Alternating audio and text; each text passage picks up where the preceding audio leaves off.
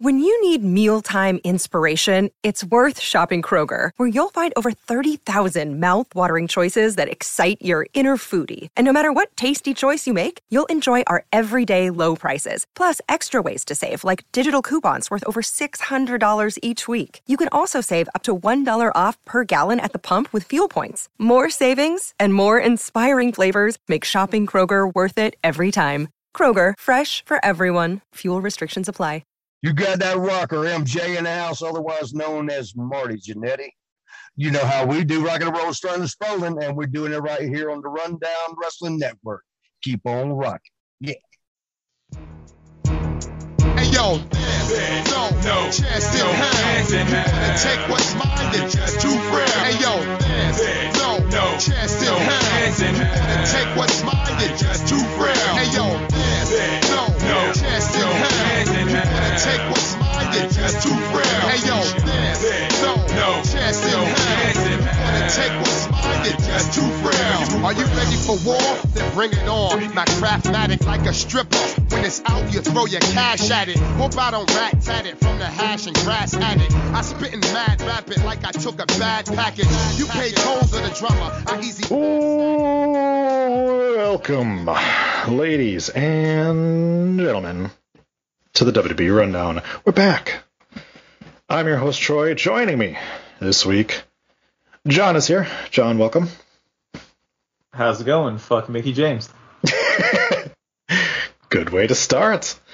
Uh, yeah. Um, also joining us, Sal is here. How you going? How's it going, Sal? What's up, rundown? Oh, rundown! All right, sorry, sorry. Nice. Uh, Ginger is has disappeared. Uh, we don't know where he went. Uh, To be and fair, he was standing next to a white wall. that's true. Uh, and and Jason uh, is uh, still trying to get some semblance of normalcy in his life. So uh, we're giving him the night off again. Uh, we hope to have him back on Thursday for the NXT rundown. So, um, obviously, we did not record last week. Um, different things came up. Um, actually, was this two weeks in a row now that we haven't done one, or did we do one in between there? I don't know if it doesn't we matter. Didn't doesn't. record last week, and Okay. we were Yeah. there the week before. Okay, that's okay. Yeah, um, yeah. The you know sometimes these things, kind of things happen. Um, it's it's sometimes difficult to get us all together. Obviously, I mean, you look at look at today. There's there's three of us here. Um, last week it was me, and that was it. So I I was kind of the mind. I'm just like ah no, you know, like when I do solo episodes uh, I have something like to talk about. I now that we've gone to a more loose format, I don't have like notes that I've taken, you know. So Yep. I I would have just been rambling, and it just wouldn't have worked out very well. So I, I had a lot of things to say last week that I ended up not being able to say about Nikki Cross and why her promos weren't working. but it wasn't as much of an issue for me this week. So just just imagine what those takes might have been. there you go. they would We're- have really fucking scorching hot takes. yeah, works for me. Um, so um, because we want to keep things a little bit uh, more light before we get into the news, um, let's kind of talk about some things going on. Um, so for me, I get, I think the the biggest thing going on in my life is uh, my wife decided to get an air fryer. Uh, we're very Oh. we're we're a little late to the game. I know that everyone started getting them a while ago. Um, but yeah, we uh, wound up getting one. So this past weekend, I, I tried tried that bad bitch out. Uh, I made some uh, empanadas Oh, Uh, nice. which were good. I, I, I it's the first time I've actually made empanadas, um, but uh, they worked out really well in the air fryer. Uh, then I had a, a nice um, marinated chicken and broccoli that I made in it, which worked out really nice too. So, uh, so yeah, it was good. Yeah. Um, and then uh, tonight I had uh, I had some French fries in it. So I don't I don't have an oil fryer, so uh, normally I just bake them. But uh, yeah, it worked out really nice. So. I was gonna say it's what I do too. I normally just stick them in the oven. Yeah. But um, yeah, man, that's fuck. You're living the luxury life. Now. Air fryer and everything. Oh shit, man! I was, it was, it was one of those things where it was kind of on my mind of like, ah, you know, I'll, I'll ask for it for like Christmas this year or something like that. And then she was just like, here, uh, because she her insurance um has a thing where it's like um if if they do certain things, then they get like points that they can put towards like gift cards and shit like that. She's like, I got I got a hundred dollar gift card from Amazon. She's like, I want this, and it was an air fryer, and I was like, sold. it's like you ain't gotta tell me, again. I'll, I'll order that shit. So yeah, yeah, it worked out pretty nice. So, um, otherwise, you know, um, I had some issues on the internet um recently, so, um, yeah, so I I sort of uh, honed my sights in on Dave Bixenspan, uh, who is a garbage human being and uh, proceeded to uh, to call him out on his bullshit on on Reddit, uh, and then got banned from Squared Circle Reddit for three days. Uh, so I was like, well, that's interesting. Uh, apparently, for in- inciting emotional uh, outbursts, or and it's like. I'm I'm commenting on a post where a guy is talking. Ab- it was just ridiculous. Like it, it was he was clearly doing that, but but then Jace reminded me, like, he's probably a moderator on that, so he probably just banned you because he didn't agree, didn't like that you called him out on it. Uh, So then uh, there is a uh, a Reddit um, called SC Jerk, which is like everyone that is annoyed with all of the like jerking themselves off over AEW that goes on over Squared Circle goes to SC Jerk and does fucking shit posts and stuff like that, and, and calls out like the hypocrisy and stuff like that. So I went over there and I shared my experience of getting banned. And I had a good like 80 upvotes on it, a bunch of comments on stuff like that. Got banned for 60 days for that. And I was like, Jesus. I was like, you banned me for for two months for getting a post. Like they didn't remove the post; it's still there. You can still go there and see the post that I made. What, Still what there. the reason they banned you? So I messaged them. I was like, I'm like, I was like, what's uh, what's going on? Why did I get banned? I got muted by them, so I can't even message them anymore. And I was like, you have got to be fucking kidding me. So I, I'm assuming somebody is a big, big Dave Bixenspan fan over there too, or it's him himself, and uh, and I got banned over there too. So uh, it pretty much sent me down this path of like, you know what? I think I'm done. I think I'm done interacting with wrestling fans for a little bit. Now, that's not counting our wrestling fans because our fans, you know, we we have a group that knows our humor, knows our you know, they may not always agree with the things that we say, but I don't feel like any of our fans are those fans, you know? Right. Um, so I think I'm done in, interacting with those fans. Um, the the whole idea that Reddit even has like a downvote button and it's like you're you're downvoting people's opinions seems crazy as it is, you know. Um, uh, for instance, like for me to sit there and be like, and I saw it a lot um, for like the Chris Jericho deathmatch bullshit. For me to even turn around and be like, like yeah, this isn't for me. 80 downvotes, and it's like, okay, like what happens, You know, And you're like you're you're downvoting because I didn't like a match. But it's like it's it's it's kind of an asinine concept to begin with, you know. Like I understand doing like a like you know Facebook has a like button. They don't have a dislike button for a reason because people will be assholes about it, you know. Of course. But yeah, and that's that's the other thing too is you know we I I know that we've sort of gotten into um, this time where everyone has an opinion and they have not, they now have platforms to express every opinion that comes into their head, which is is fine. It- it- there people are free to do that. It's it's it's freedom of expression. You know, like go ahead and do whatever you want to like that. The problem is is when they sit there and think that their opinions are the right opinions and your opinions are the wrong opinions. That's where we Isn't get that into an issue. Whole, uh, isn't that what the whole election was about? Yes, and that, and I think that's the issue. I think a lot of that, a lot of what happened there emboldened people to be like, I'm just going to reject facts at this point, and what I think is true. And if you don't think the same thing, you're wrong. And that's where we get where we get into issues. Speaking of which, Yeah. um, first of all, I have to say that when you first texted about David Bixenspan, I read it too quick, and I thought you were talking about Mike Quackenbush. And I went, the guy who owns Chikara? Why does he have an issue with them? and then I realized, no, those are two different people. So Yeah. that's how much David Bixenspan fan matters. You're getting a lot of it now. I mean, there's there's there are a lot of different people on on Twitter and you know things like that now who have sort of dug themselves into this little corner of the internet where they're complete greaseballs about it.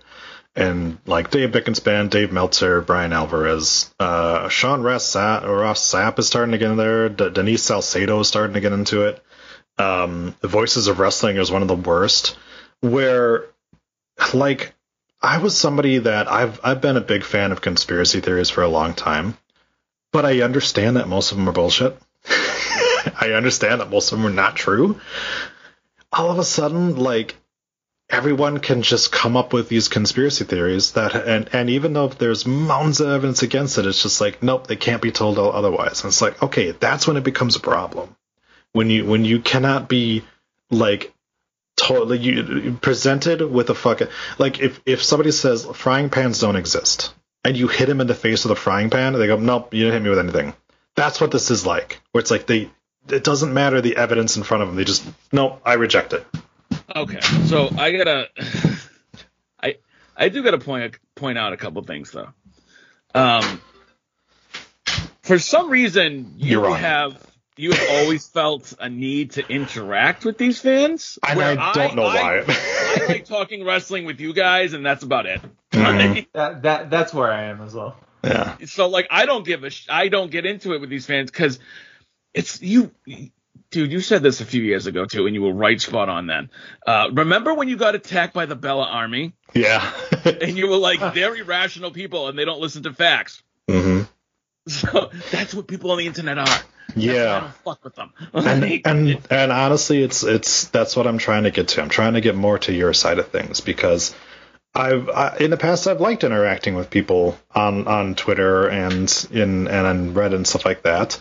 But it's gotten so bad now where it's like if if I if you say anything that's even remotely anti AEW, you get attacked by their fans, and it it obviously it causes a lot of the casual fans to be like, I don't want to fucking get into this. It's not worth it because I have to deal with them, you know. Um, it's it's one of those situations where you know WWE has those casual fans, and and that's why they they do as well as they do, you know. And be, but it's like the AEW, it's it's become this thing where everyone gatekeeps it now, you know. Where it's like, like, oh, if, if I say, oh, you know, I'm not a, I'm not a big fan of Darby Allin, all of a sudden it's like, well, you're not one of us.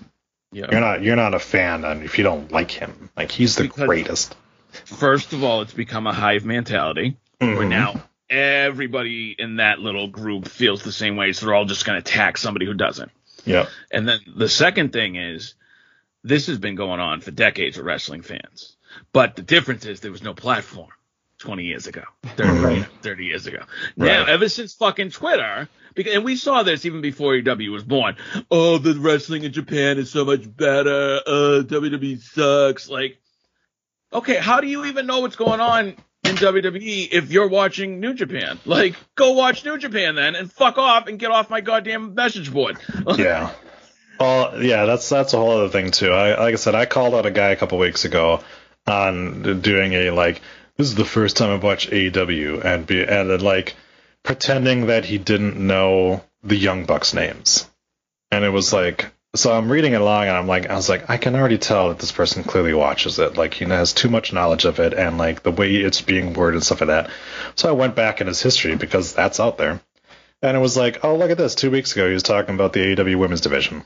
So I fucking called him out, and he's just like, well, I, I like, I don't, I don't watch the. I, this is the first time I've watched a full episode, but I've, I've watched like the clips of it. It's like if you watch the clips, you know who the fuck Matt and Nick Jackson are. Also, also, if he saw the clips, why is Mhm. he talking about the women's division? right. Exactly. exactly. So yeah. Um, we've got. That's Uh, That sort of reminds me of like my like vague experience with like it, the most experience I've had with AEW fans is like I'm in a Discord of wrestling fans in a nerdy community that I'm in, and they're basically all like hardcore AEW fans at this point for whatever reason. Uh, and uh, my recollection is like we were, I think we were on like Discord watching like just random shit. And I I mentioned that I didn't like Orange Cassidy, and the response was like, "Oh, that's right, you don't like fun." And I'm like, "Yeah, that's definitely it." Yep.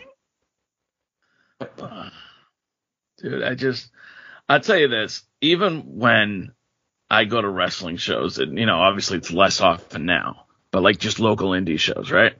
I purposely avoid talking about WWE or AEW with, with people I meet there. Cause I'm like, nope, nope. Hmm. Cause I already know where that conversation is going to go and I don't want to fucking hear it. I just want to have a good time at this, at, you know, APW or, or chaotic or whatever. Like, I purposely avoid talking to wrestling fans about wrestling. That's how bad they are. sometimes I sometimes I forget when I, I step outside. Uh, like I'm wearing a Bray Wyatt shirt right now. Like sometimes I forget that I'm if I'm wearing my wrestling shirt, something like that, and then all of a sudden somebody will like make that face at me. I'm just like, oh, please don't be one of those people. yeah, there's a. It's cool yeah. when they're cool people, but it's uh, obnoxious when they're like those people. Yeah, yeah, and it, you know, it's like I I do have I have one AEW shirt, and it's my Brodie Lee shirt that uh, that Lisa gave me. Um, and so with that, sometimes I'm a little fearful walking outside because it's like, am I gonna get attacked? you know, are they gonna come up to me? But like, name every single match that he had, and uh, and and what what Meltzer's five star or ratings were for each one of them. Like, you know, it's those kind of things. It's it's those it's, they become those those like uh, stereotypical like comic book nerds that you would yep. see in TV and stuff like that. Which, look, I love comic books. I'm a comic book nerd. I'm not one of those people, you know. But they, but the AW fans are have sort of become that, where it's like they'll come up to you and be like, if like the, those people that walk up to uh, women that are wearing like band T-shirts and be like, name five of their songs, and you're just like, fuck you, you know. Oh, you mean Rush fans? Uh, yes. Uh, yeah. You shouldn't okay. be wearing that shirt if you don't know which uh, which uh, the number of uh, of picks that that uh, Geddy used in on in the tour of '97, like that kind of bullshit. You're just like, fuck off, dude. You know. Every time I think of of arguing with a fan on the internet, or even you know in person, mm-hmm. all I can think of is the comic book guy from The Simpsons. Yeah. That's exactly what they are. Like they're mm-hmm. condescending. They yeah. they think they know everything. They think they're more of a fan than you and like they they're just awful people. yeah. You know what? They might be knowledgeable too. I'm good though. I'd rather just not. That's the thing is like you can be a fan of something without knowing every single thing about it. You know, I yeah. I oh, I one time I once had um somebody asked me to to name six players on the Bucks because I was walking around a Buck shirt. I was like, first of all, I can name you all 15 players on the Bucks. Don't even fucking tell me. But second, like, fuck you for trying to gatekeep a fucking sports team. You know? Yeah, you're not allowed to do that. Like, especially with sports. Every year, with no matter what sport it is, as soon as the playoffs come around, there's more fans of the teams that make the playoffs. Like, they just come out of the woodwork. You know what mm. I mean? Yeah. And that's acceptable. Like everybody knows, like, okay, the Patriots in the Super Bowl, my fucking uncle who never watches football is gonna start wearing his Tom Brady jersey. I get it, sure, whatever. Mm-hmm. But um yeah, you can't gatekeep sports. That's come on. Yeah. so we people got... were trying to do that around here with the Red Sox a few years ago. There was a there was a, a section of fans called the Pink Hatters, right? Oh. Um, and it was a bunch of like you know, mid 20s to early 30s, uh, bougie chicks that would like come to Red Sox games and like not know a goddamn thing about the team and just be like, um, oh, I'm a Red Sox fan. Yay, Johnny Damon. nice. And it's, people will like, oh, they shouldn't be allowed to buy tickets. And I'm like, okay, that's a little bit extreme. Like, you can't gatekeep a fucking a, a city's pro sports team. Yeah, but you get the get like, those people. I feel like the people who are running the business are probably happy that they're there. Like Yeah. But fuck, You know, they're spending I- money. so. I've been to a lot of baseball games, and I would say that probably a third of the audience doesn't give a shit. They're just there to drink and you know, mm-hmm. sort of get the experience, and the outcome is relatively inconsequential to them. Yeah. Although There was- that might be a Colorado thing. But I was gonna say, have you been to a lot of games at Coors Field? yeah, yeah, yeah. Yeah, I mean, it literally it, the the place is named after an alcohol company. yeah, yeah. And uh, it's also it's also always interesting uh, going there and like the uh, the split of Cubs fans to Rockies fan because I usually go for the Cubs games, uh, not this year, uh, but generally speaking, and uh, yeah, yeah, not as pro Rocky as you would expect. Hmm. Apparent, apparently, a lot of Rockies fans were Cubs fans before the Rockies existed for the same reason that I'm a Cubs fan because it was easy to watch the Cubs when you don't live in a baseball market and they were on WGN all the time. Yeah. Yes. They That's were, for sure. and I actually that's how I watched a few Cubs games back when I was a kid because they were on WGN. Uh, it's it's sort of why um, uh, obviously Wisconsin still doesn't have a hockey team, but it's sort of why the Blackhawks are big up here because if if people around here like hockey, they probably have most likely seen a lot of fucking Chicago Blackhawks games.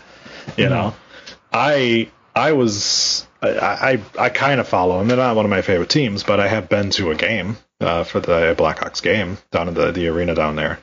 Um, but yeah, same kind of thing. It's just yeah, like you said, just it was on TV, and you're like, oh, I ain't, ain't got no fucking team to root for, so you know. And the Broncos don't play for a while, so. um. All right. Anyone else have any uh anything going on in their life that they want to talk about before we get into the news? Nah. Uh, you you Oh, go ahead, witnessed the most interesting thing that's happened to me lately, uh, Troy, which was uh, trying to figure out who the fuck this uh, Triple A team that the Cubs are fielding is.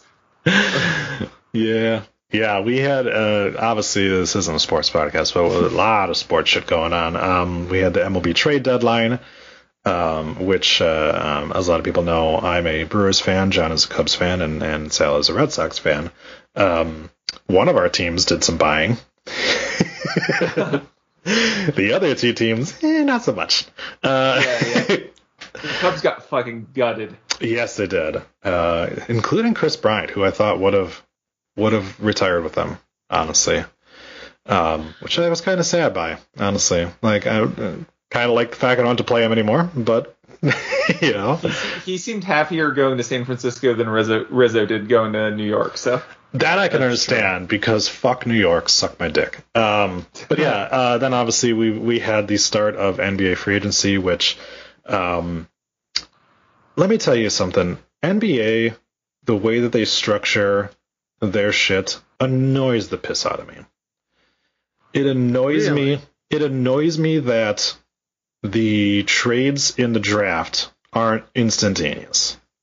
So you have a bunch of weird things like Carmelo Anthony holding up fucking another team's jersey, even though he already knows he's never playing for that team. You know, you have Yeah. it where it's like you have to have to almost have a fucking uh like uh Wikipedia open on your phone while you're watching the draft just to know where that player is actually going to. You know, where it's like, oh, Isaiah Todd is going, you know, is drafted by the Bucks. It's like, nah, no, he's not. No, he's not. Like he's never going to play there. Like he he's already been traded twice since this happened. You know, that's the kind of thing I between that and the fact that like uh, the trades too outside of the draft picks, just like the trades and, and even where it's like, oh well, we have to wait until this day for it to become official, and oh, free agency doesn't start until till the the, the third. But you know what? You, you you got a little time and you guys can all talk about things, and it's fine. So it's like, yeah, as soon as the fucking free agency opens, here's 52 fucking team players signed to teams. You're just like, oh, so they all got done in the last 20 seconds, huh? That was that's really good fucking negotiating skills. That's just that's what just annoys me, you know.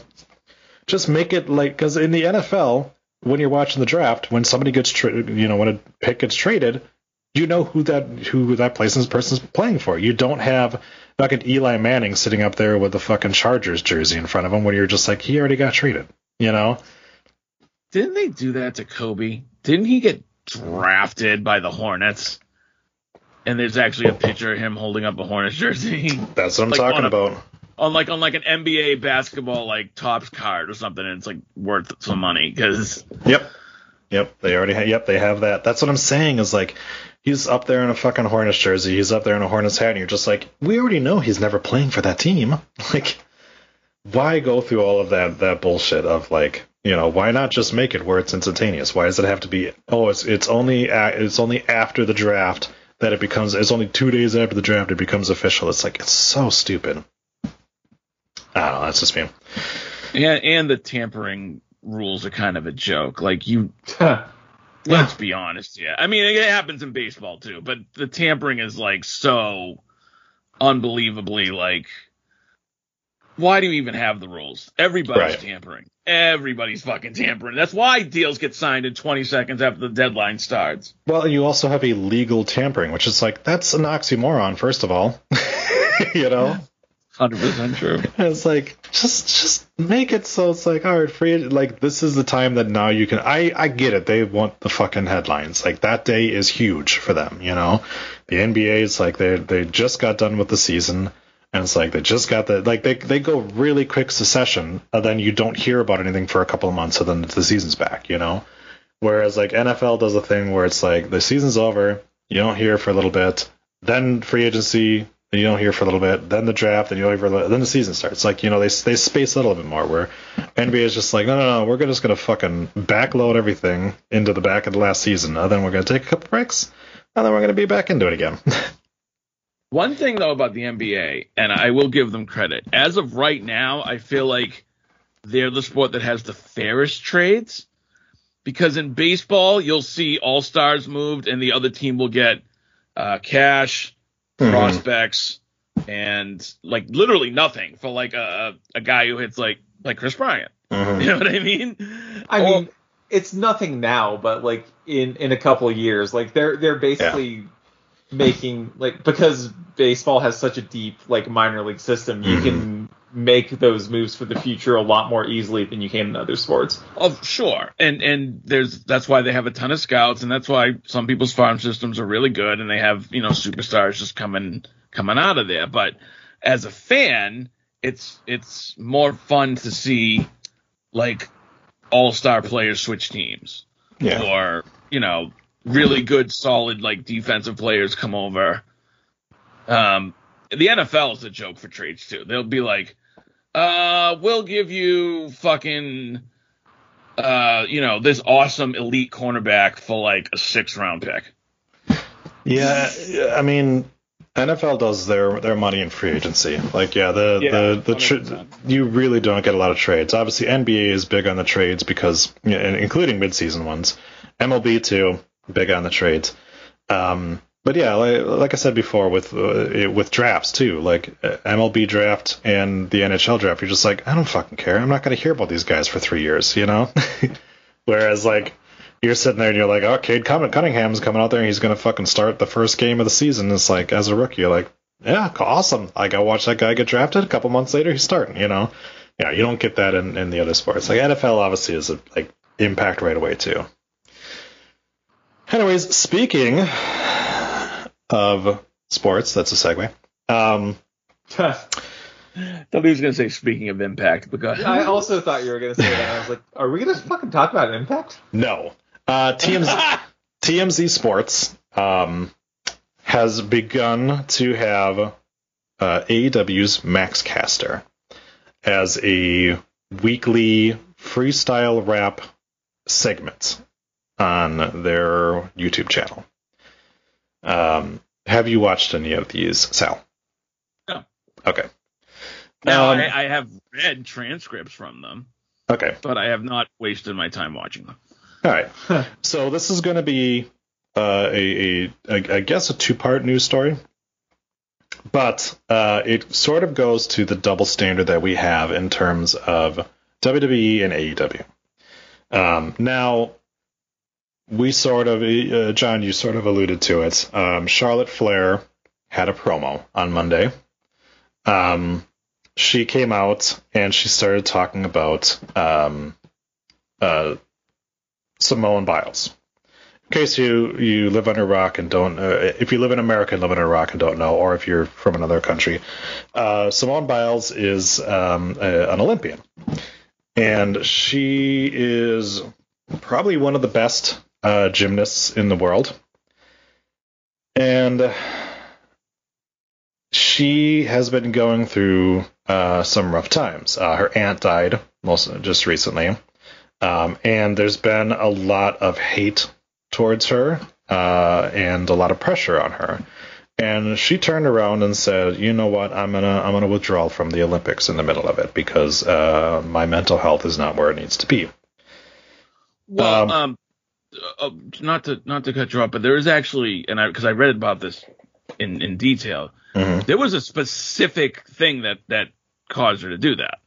Um, I, I guess on one of the pre-trials, you know, the, like the first couple days of the Olympics, she did one of those like twisting multiple rotation Yes. flips in the air, Mhm. and she lost herself while she was mid jump Yes. and like a lot of pro gymnasts they call the twisties apparently. Mhm. and it it it that's what was like the moment because she fucking didn't know where she was and thought she was going to land on her neck.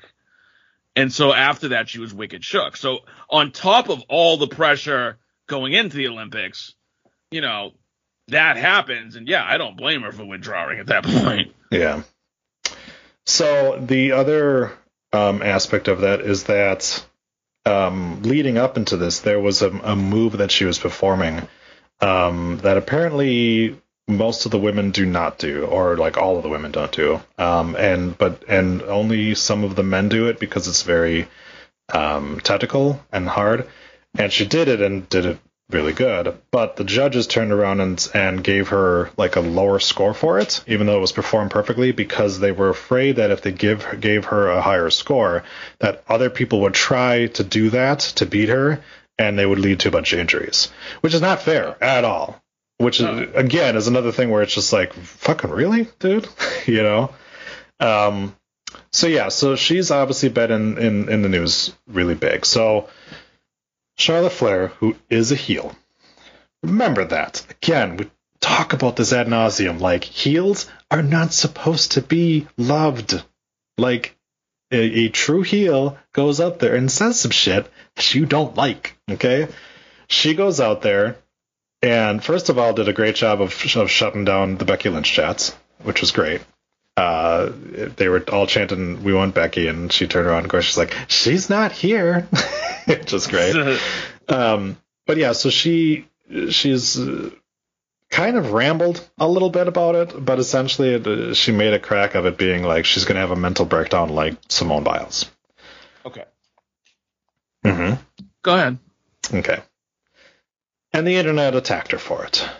Which again, like I said, to me, I, I heard that shit and I was just like, I'm like, first of all, if you got any idea of what the fuck she was even trying to say out of that, because she got so distracted pulling shit out of the ring, I was like, because she kept stopping being like, I'm going somewhere with this. It's like, okay, then get there. right yeah don't say you're going somewhere it makes it more awkward it was it was weird because she was doing really good. Then she had she was like, "Oh, that's right, I have to pull things out from under the ring," and it like completely stumbled her up. Um, but uh, yeah, like people were like, "Oh my god, she she she mentioned she she made it seem like Simone Biles had a nervous breakdown and stuff like that." And it's just like, okay, yeah, like did she have a nervous breakdown?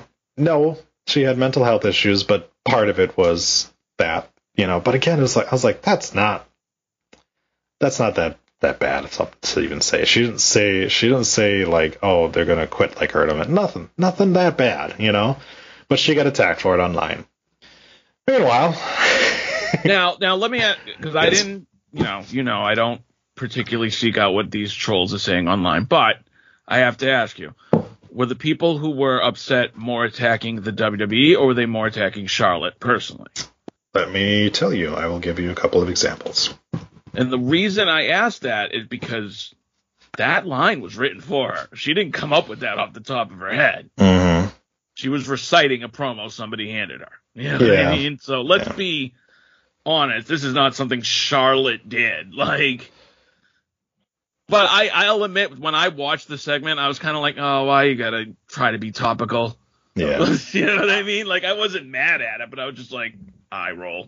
My thought on shit like that is it's the same way I feel when people run down the city. It's just lazy. Like Yeah, exactly. like you want me to dislike you, be better. Like at it. Like, I, I'm I'm not the sort of person who's like gonna sort of like grab at that kind of shit because it doesn't like it's just you trying to get a reaction and not like playing into a character or a story to do it. It's just sort of like it's like a cheat code, and I don't I don't feel like that should be rewarded, regardless of you know. Yeah. And and that's what I'm saying. If the hate is directed at WWE for being lazy and, and not creative and insensitive, well deserved. Because Well, here you go. off your show. Uh, you know what I mean? Poor taste by Charlotte Flair trying to use Simone Biles for cheap heat. Um, basically using the Simone Biles situation as a punchline was petty, classless. Charlotte Flair. Um, I get Charlotte plays a heel in wrestling, but poking fun at somebody with a real life mental health issues like Simone Biles crosses the line. You get that she plays a heel, but you don't like that she poked fun of somebody. Um, In uh, this day and age, you're not allowed to. You're not allowed to talk about anybody in any sort of way because if you are, you're you're uh, doing, you know, you're insensitive. more on that in a second. Um, Let me see here. Uh, David Bixenspan um, said, "Where is it?" Um, he's a fucking idiot too. But hold on a second. Um, where the fuck does he talk about it now?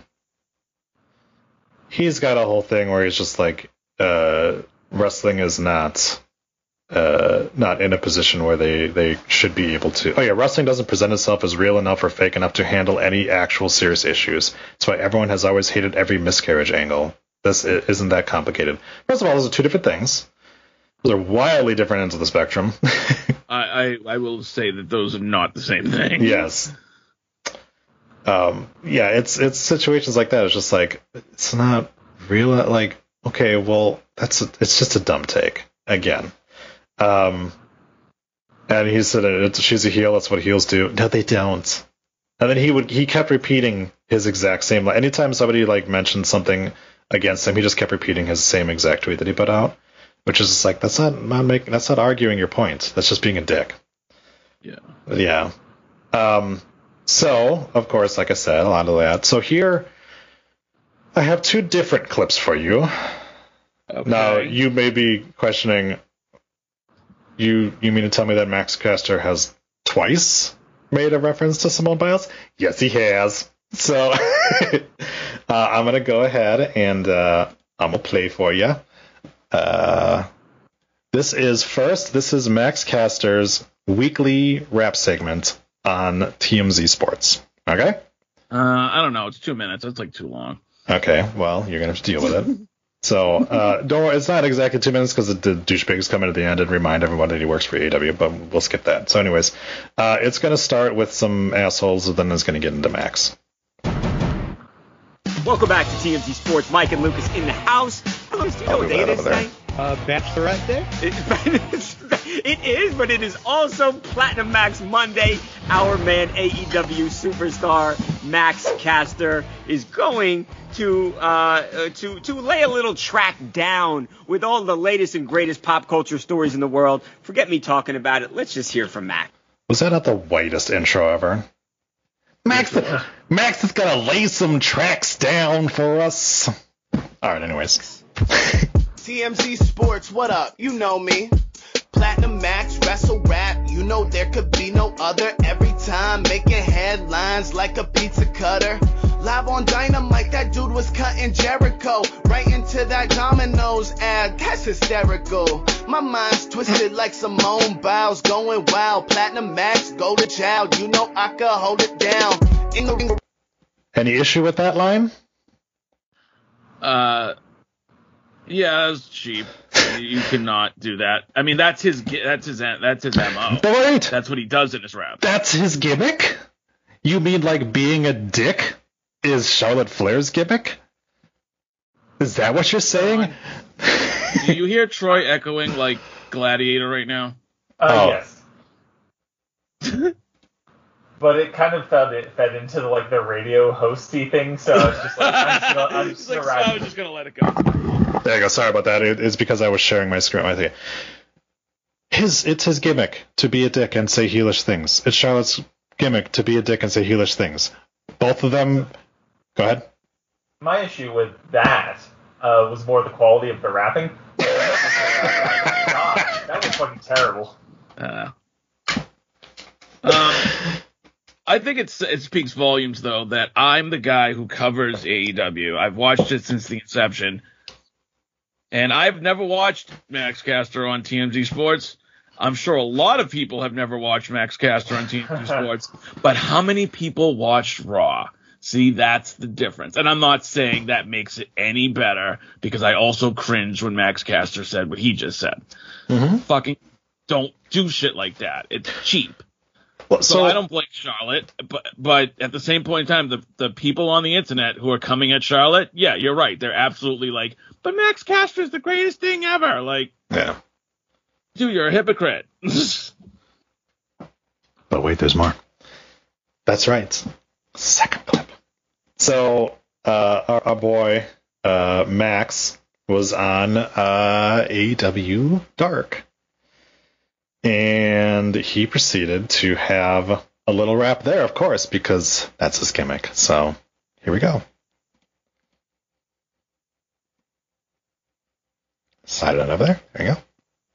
And Listen, Yo, the acclaim kicking ass for miles make you claim mental health like Simone Biles. The Seidel's gonna pay the cost. I'ma treat those bitches like Duke Lacrosse. in case you like didn't Sean said, it's so fucking easy. in, in case you didn't understand that, claim mental health like Simone Biles, which is like, okay, now you put a qualifier in it that she's claiming, Claiming. mental health, Yep, I caught that. and then going to do, tre- gonna treat those bitches like Duke Lacrosse. Do you happen to know the Duke Lacrosse case that's going on right now? Yeah. Not right Why now. don't right now. Yeah. Yeah. Our Right, international but- who might not be aware. Let's just go ahead and say like. uh, Blanket rule, I'm okay saying this. Uh, lay off the rape jokes. Yeah. Yeah. Funny how the the same. That's coming from us. Yeah. Right. Exactly. Funny how the how the same company said that uh, oh Sammy Guevara didn't mean that joke that he made, and now here's another joke about raping people. awesome, great company you guys got there. Just as shitty rapping. Yes, he look. Like I didn't realize this guy's gimmick was bad rapping. Yes. Yeah, that's the thing, man. Like I I, I covered it a bit in the in the couple times I've had to deal with Max Caster. He's not that good. He's not. He's not good enough to be on a fucking TMZ YouTube show either, which is like No. TMZ is not good either. So the fact that he is that bad that he shouldn't even be on that is like, come on, dude, really? I was gonna say, have you ever watched an episode of TMZ like on TV? It's trash. It is like the worst trash. Sometimes it's funny because it's trash, but it's not good. Yeah. So it doesn't surprise me that Max Cash is on there. He's had a couple of lines over the course of I don't know thirty something raps that I thought were kind of decent when he went at other wrestlers, but they were probably written for him. Mm-hmm. Nice. yeah, like I said, man. I mean, if you're gonna if you're gonna make jokes about shit, at least make them them funny. Like, first of all, he he used essentially the same joke about the Simone Biles thing on both of those things, and then like the again again. I I know like Ginger being kind of a white dude and being like, oh, the rapping doesn't even rhyme or stuff like that. But like, Max Caster's trying to rhyme, and he does like mm-hmm. such weak rhymes. yeah, it's also like you know I can appreciate like there is a an even though I'm not a rap guy like when I s- when I see people like with good flow I can appreciate it from a like oh that's impressive technically, even though it's not for me. Mhm. Uh, this guy's got the laziest. Like I could fucking rap like that. he raps like Cena used to back in 04, where it's it's slow, it's very cheesy, and it's and it's supposed to be like shock jock material. yeah. Oh yeah, Cena was pretty homophobic, right? That was Yes. Oh, 100%. Cena used to carry around packets of Planters peanuts, so then he could chuck it at people and say, "Choke on these nuts." Yeah, but not just that. Cena would also like go at Justin Gabriel uh, for no Mhm. fucking reason and be like, "Oh, I, maybe I'll be like Justin Gabriel and hide my lifestyle," or some bullshit line that he said in one of his raps, and I was just like, "Did he just attack Justin Gabriel because he thought he might be gay?" Like, Yeah. that's some fucked up shit. And this was 2010 when the Nexus came out. It wasn't like 2004. So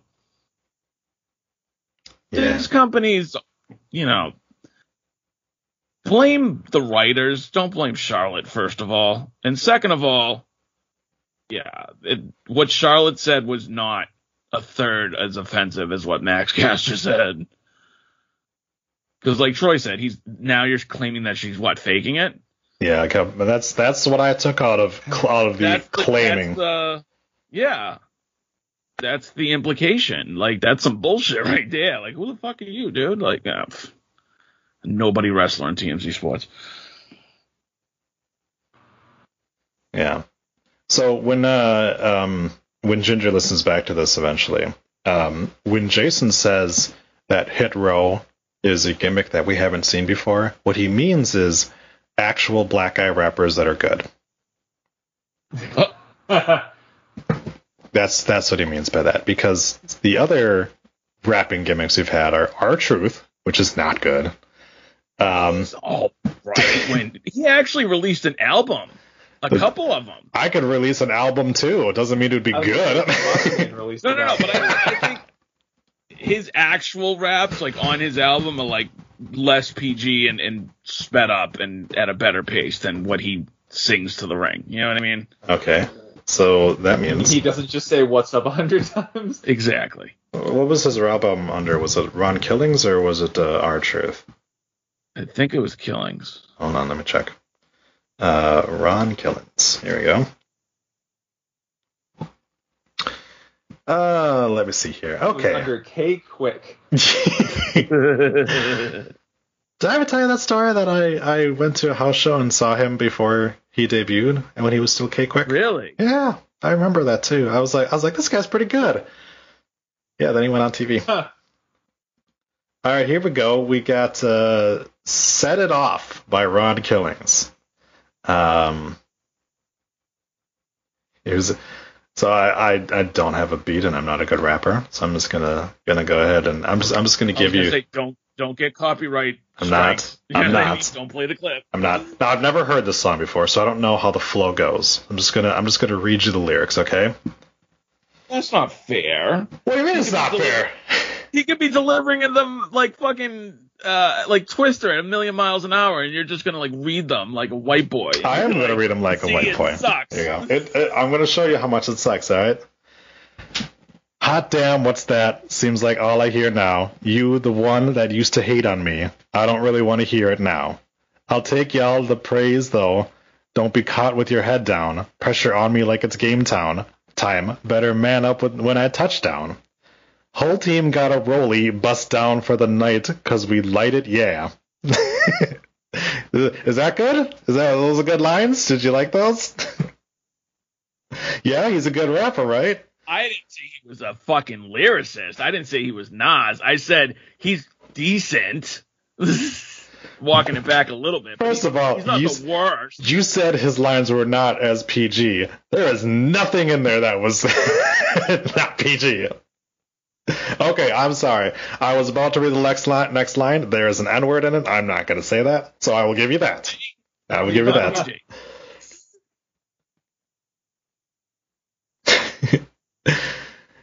Are you sure he put on an album? There's only like four songs in this. Um, Maybe it's an E EP. there you go. I be also, like John Cena's album was much better than what he has ever rapped in the ring. this. Wait, where's Wait, John Cena has an album? yes? Yeah, I I, I actually bought it, of course you did. but it was it was I liked it. There was some there was some good beats. Oh, there was some good beats. John, Plus, he's a hometown boy. He's from Newburyport, John Cena. and he had all the he had all the places that I go to in the summer in his music video. gotcha. Hampton Beach. Bad, bad man. That the John Cena one Yes. song.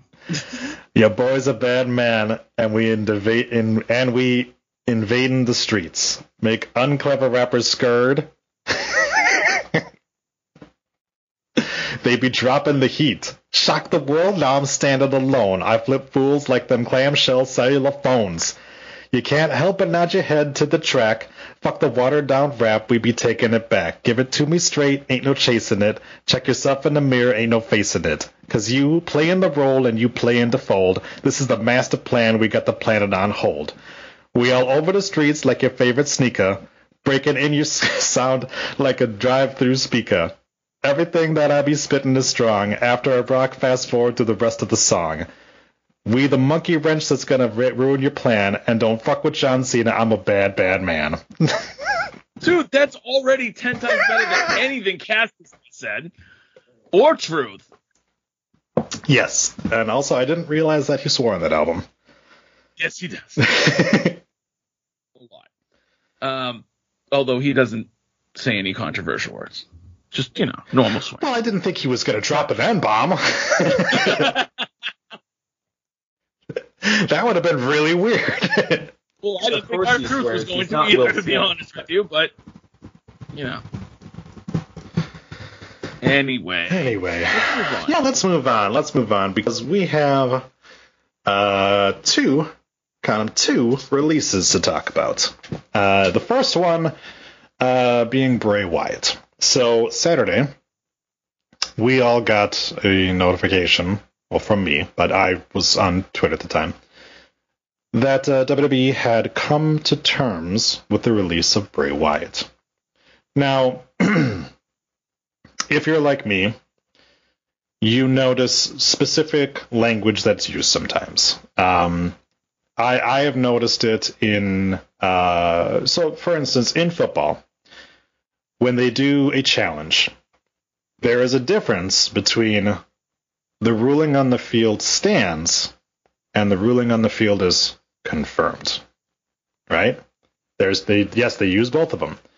If it's the ruling on the field stands, it's there's not enough evidence to overturn it. If it's the ruling on the field is confirmed, it means there was evidence to show that it was like, or if the ruling on the field was overturned, obviously there's evidence for it. It's that type of language where you're like, okay, I know the difference, you know, and I can tell, like, they just didn't have enough evidence to overturn that. So when WWE says they have come to terms with the release of said person, that means they requested their release and it was granted. When they say that uh, WWE has released Braun Strowman, that means that they turned around and they fired him. So that's important to note.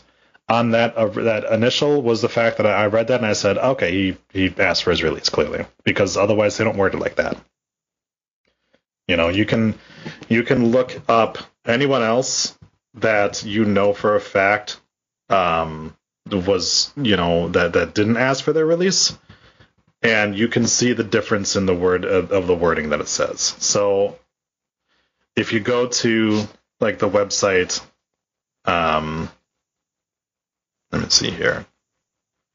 If you go to WWE's website, it's like uh, WWE has released the following people. But if you look at it as like, if you go to the Bray Wyatt thing, it's they've come to terms with it. Now, initially we got the report of like he's been going through a lot of mental health issues and everything like that. Obviously, he lost his friend, um, you know, and, and that hit him very hard. And he's been off TV for four months too, uh, which everyone was like, yeah. So Bray is not one that does a lot of like tweeting or anything like that, but it's notable, noticeable that he hasn't said anything on Twitter for the past four months.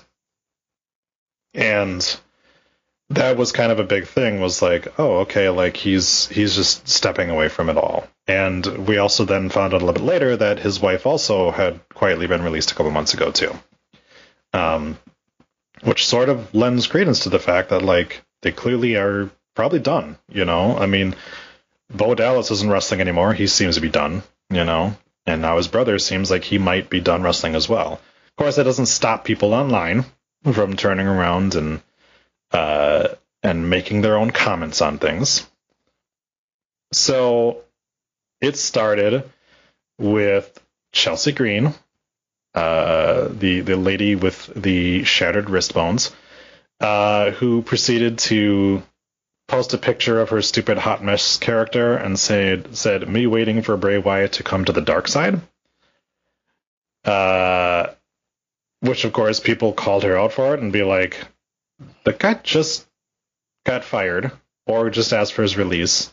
Maybe don't be an asshole and make it about yourself like that. Mm-hmm. Um, but also the fact that it's just like you're not even signed to anybody, are you? like, well, what are you gonna do? And like, you can't even wrestle anyways because you fucking broke your wrist for the thousandth time. So you had that, and then you had people like Sean Ross Sapp turning around and being like, "Oh my God, like WWE wasted Bray Wyatt, they ruined him." Never mind the fact that oh, say 2017, there's a bunch of tweets from Sean Ross Sapp saying, "I don't like Bray Wyatt. God, this this guy's terrible." Um, and of course, we get some of the other things like, um, let me just give you this list that is shared in the host thread. These are the awards, quote unquote, that the Wrestling Observer newsletter has given Bray Wyatt over the years. Right? 2020 most overrated. 2017 worst gimmick. 2020 worst gimmick. 2017 worst feud with Randy Orton. 2019 worst feud with Seth Rollins. 2020 worst feud with Braun Strowman.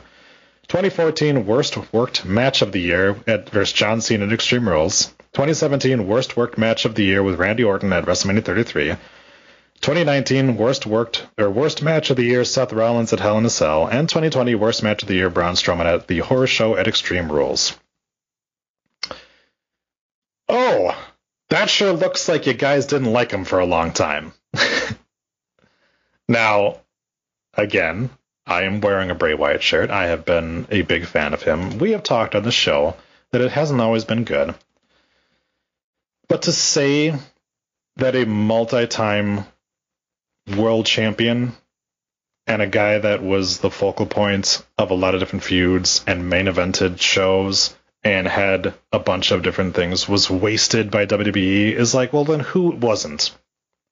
Who who lives up to it then that you that you say is not wasted if that guy who won the championship a couple of times was wasted? apparently you have to win the championship 13 times in order to not be wasted. And then once you do, uh, you're shoved down our throats. So I'm like listening to that list. Some of those things were fair. Um, sure. but uh, also, um, I feel like I, I don't think wasting is a fair way of describing it, but I do feel like there was more potential in those world title runs than what we got because one of them was just a vehicle to get boring face Randy Orton, and the other one got derailed because they decided Goldberg decided to come back. You know, shit sure. like that. But um, I think that I don't know how.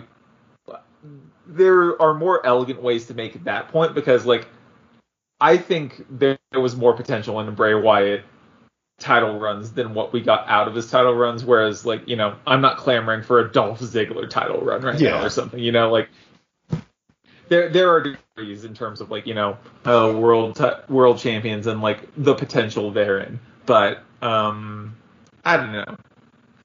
I don't remember my my initial point. I've sort of like made one point, and I don't remember if it's the one I was initially going to make because I'm kind of tired. Sure, but um, Speaking of people who had an opinion on it, Mickie James. I think what you meant to say. Oh, before oh, oh okay. Mickie James. Let right. me, because I'm gonna, I want to address her separately. Mm-hmm. fans of the rundown know I have been a long time Bray Wyatt fan, going all the way back to when I saw the character in NXT. Um, I probably gave him a pass as far as the you know some of his booking more often than not because I, I really enjoyed his promos and and definitely aspects of his character.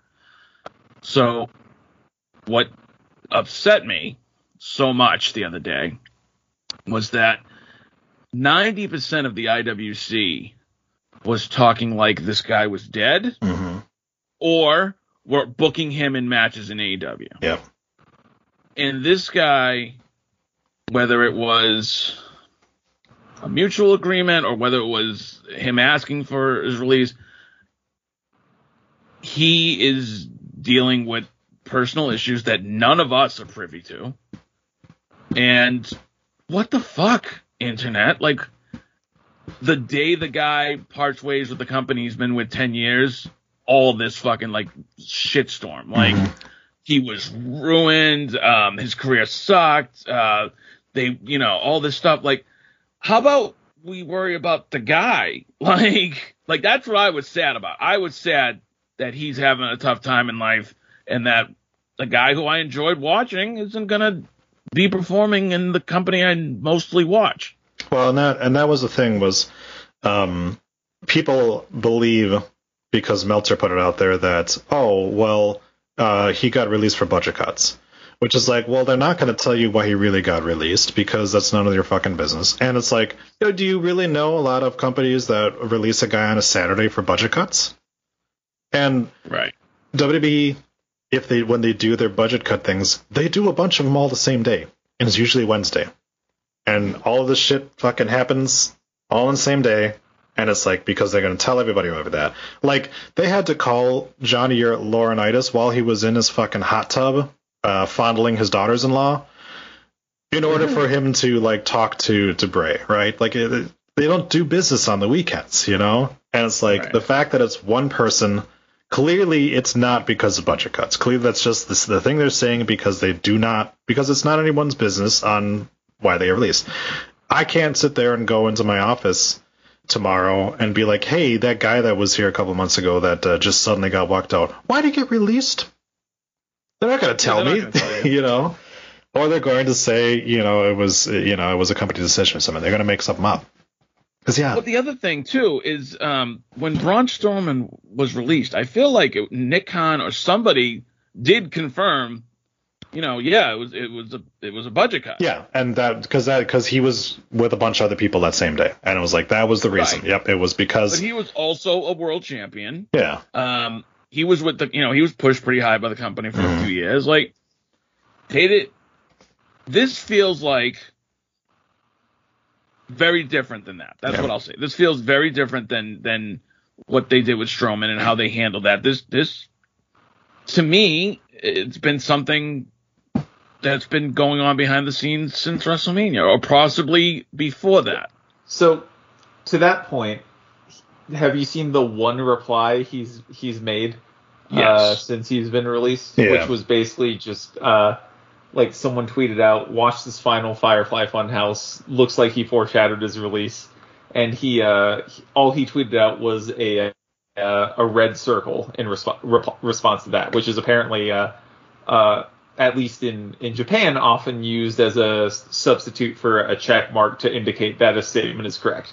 Right. So, like, you know, implying that he was, like, you know, looking to get out then, hmm And like, after WrestleMania. yes, that kind of coincides with, um, you know, he requested this. That doesn't make like if he was talking about it, you know, in his promo, um, the night after Mania, knowing like, hey, I really I need to go home. I need some time off. I need to be with my family. Um, you know, and then doing like the check mark thing here, the little red circle, that makes me think like he's saying without saying, like, yeah, that's right. Like I knew then Yeah. that I was done. Well, here you go. Um, I have that up actually, and we can we can you guys can watch it. Um, uh, fans at home can listen to it, and you can you can hear some of the of the things, and you can kind of tell. Yeah, this is the last time we saw Bray. So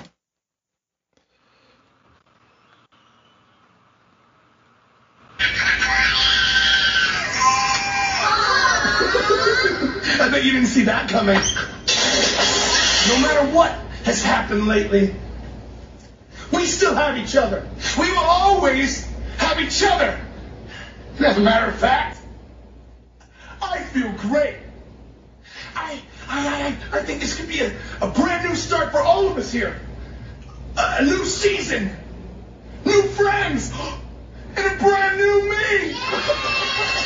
In fact, uh, I, uh, I feel reborn. Yeah, I feel reborn. Oh, and I will kill you, be on. That's right, ladies and gentlemen. Everything will be fine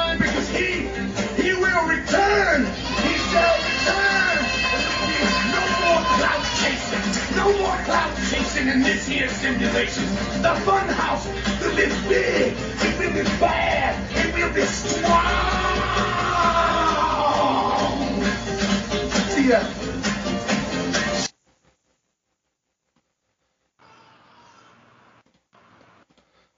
Make of that what you will. it's it's Bray. Um, but there's obviously a couple of things in that when you're watching, you're like, okay. And that was the last we saw of him. I was like, you talking about reborn and coming back stronger and things like that. Yeah, that sort of feels like I'm going to take time away from being in the company and I'm going to be back. You know, and that's the thing. All these people that are running around being like, oh, you know, he's he's going to sign with AEW, he's going to be the Dark Order, this stuff. Like, no, most likely if he comes back, he's coming back to WWE. Like they didn't want to release him. That that's why it took this long. And understand Exactly. that's why he's been gone for four months. It wasn't and and have we what have we heard this entire time for four months? Nothing. Nothing from him. Nothing about oh he's he's dealing with injuries. Nothing about oh he's trained to be back. No, nothing. Nobody has talked about him. and It literally feels like he hasn't even been at any of the shows this entire time. So but um, well, before we get into Mickie James, let's let's go a little bit more to the point that I was making before about the the fans all of a sudden, you know, uh, doing their fake outrage. Ronda Rousey, uh, one of my favorite people around, uh, tweeted out, "I've seen the same fans chanting "We want Wyatt" last night, chanting "We want beach balls" over Bray Wyatt performing. If the WWE treated him like he was expendable, it was because you ungrateful idiots did it first. And there is, in fact, video of fans chanting "We want beach balls" over his matches. So yeah, you guys doing that? yeah. Then you can't turn around and be all pissy because he and, and try to claim he was wasted when you didn't like him. Know, I don't know. That's just me. All right, ready to talk about that bitch? Uh, talk about somebody trying to make it all about themselves, but please go with the story. No, no, we're not talking about Maria Kanellis today. Um, Maria Kanellis here's uh, if you would go up to Maria and be like, "Hey, I want you to check out my uh, um my my website. It's www should already like tense up." Just from those first two W's. Uh, Mickie James Aldis, uh, who has gotten real angry late, lately over her most recent release, which was months ago, by the way. Uh, I, her response was, I think what you meant to say was, thank you so much for coming up with such an incredible gimmick time and time again. One so cool and over, apparently not. We really didn't know how to book it right, so we just gave it all to someone else so we can still make all money, all the money off it and let you go. And because of that, the advocate for women's wrestling, Mickie James, got people to chant "We want Riot Wyatt" anytime Alexa showed up on screen on Monday. Good job on that. But Sal, you went also harass her on the fucking internet. yes, very much so. Which Alexa put out a tweet as soon as it was, and she was talking about how like like terribly broken up she was about it and stuff like that. People were just like, "Fuck you, bitch! You stole this gimmick, and now they they fired him because because you stole his gimmick." Se- setting aside the fact that if he knew he was going to be gone for a while, he may have wanted that gimmick to go somewhere, Yeah. right. i.e., to her, because like, just it's it's infuriating. Yeah. Like, but yeah, like I feel like you can't come out like that and not expect people to be shitty, which means she either is an idiot or she didn't care that people were going to be shitty to Alexa Bliss for no goddamn reason. Mm. Okay, so that's the thing, and and Troy, you brought it up. Her most recent release. We all know the story about the garbage bag of her things. Okay. And somebody lost their job for it.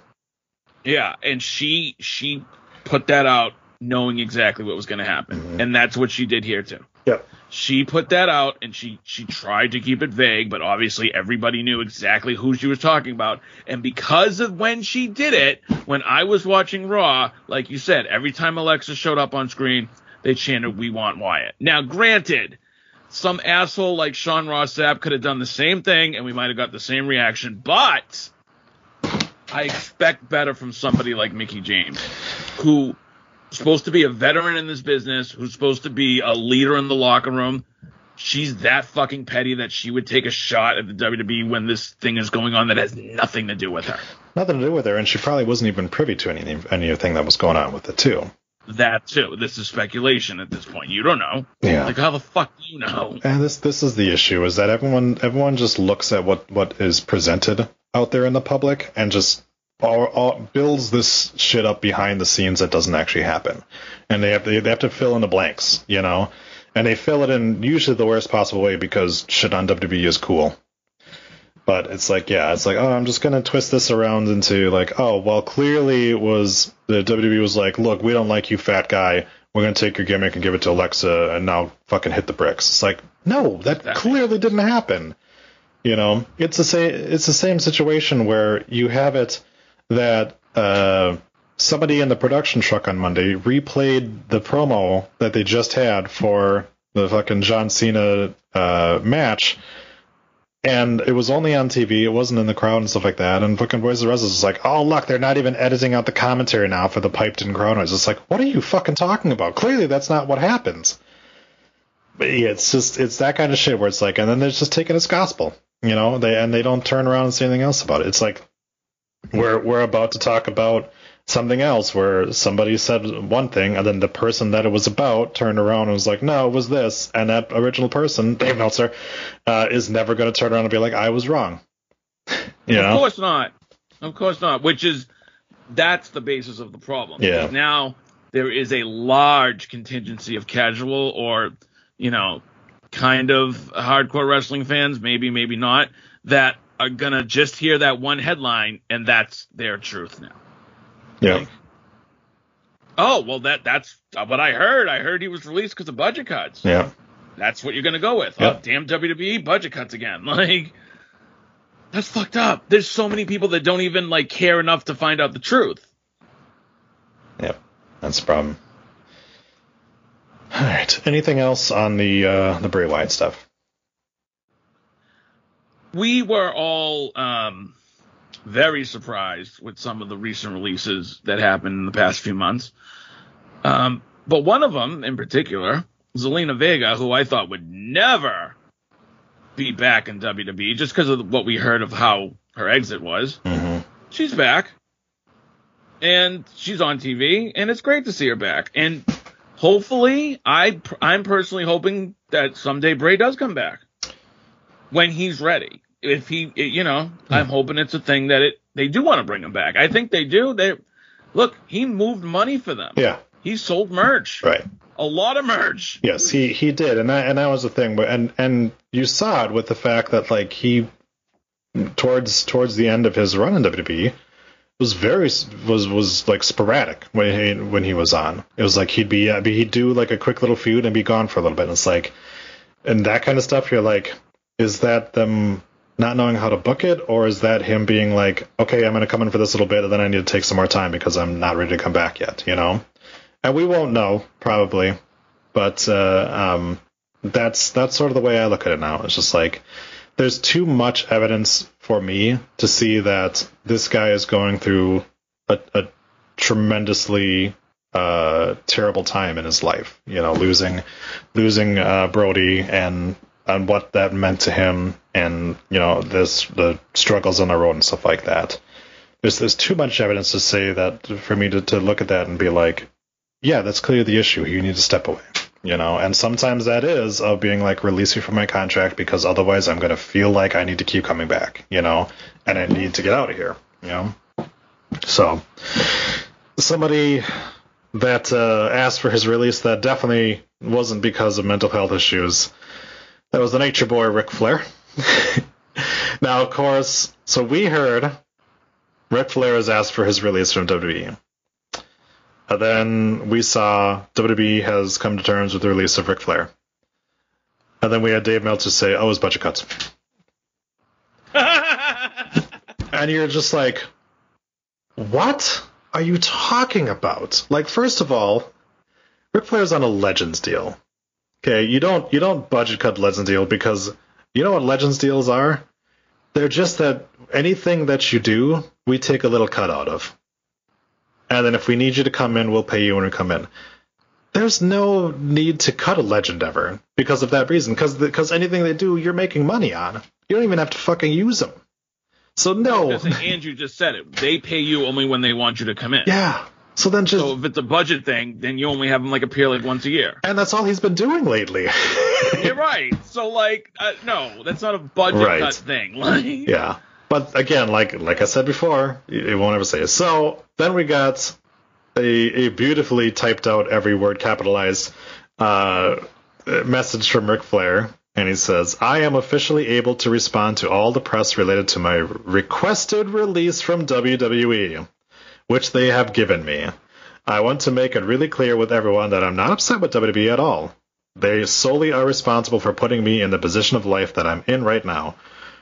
where I'm seen in the brightest light, we have a different vision for my future, which, i.e., WWE wasn't going to use me anymore, and I want to make money.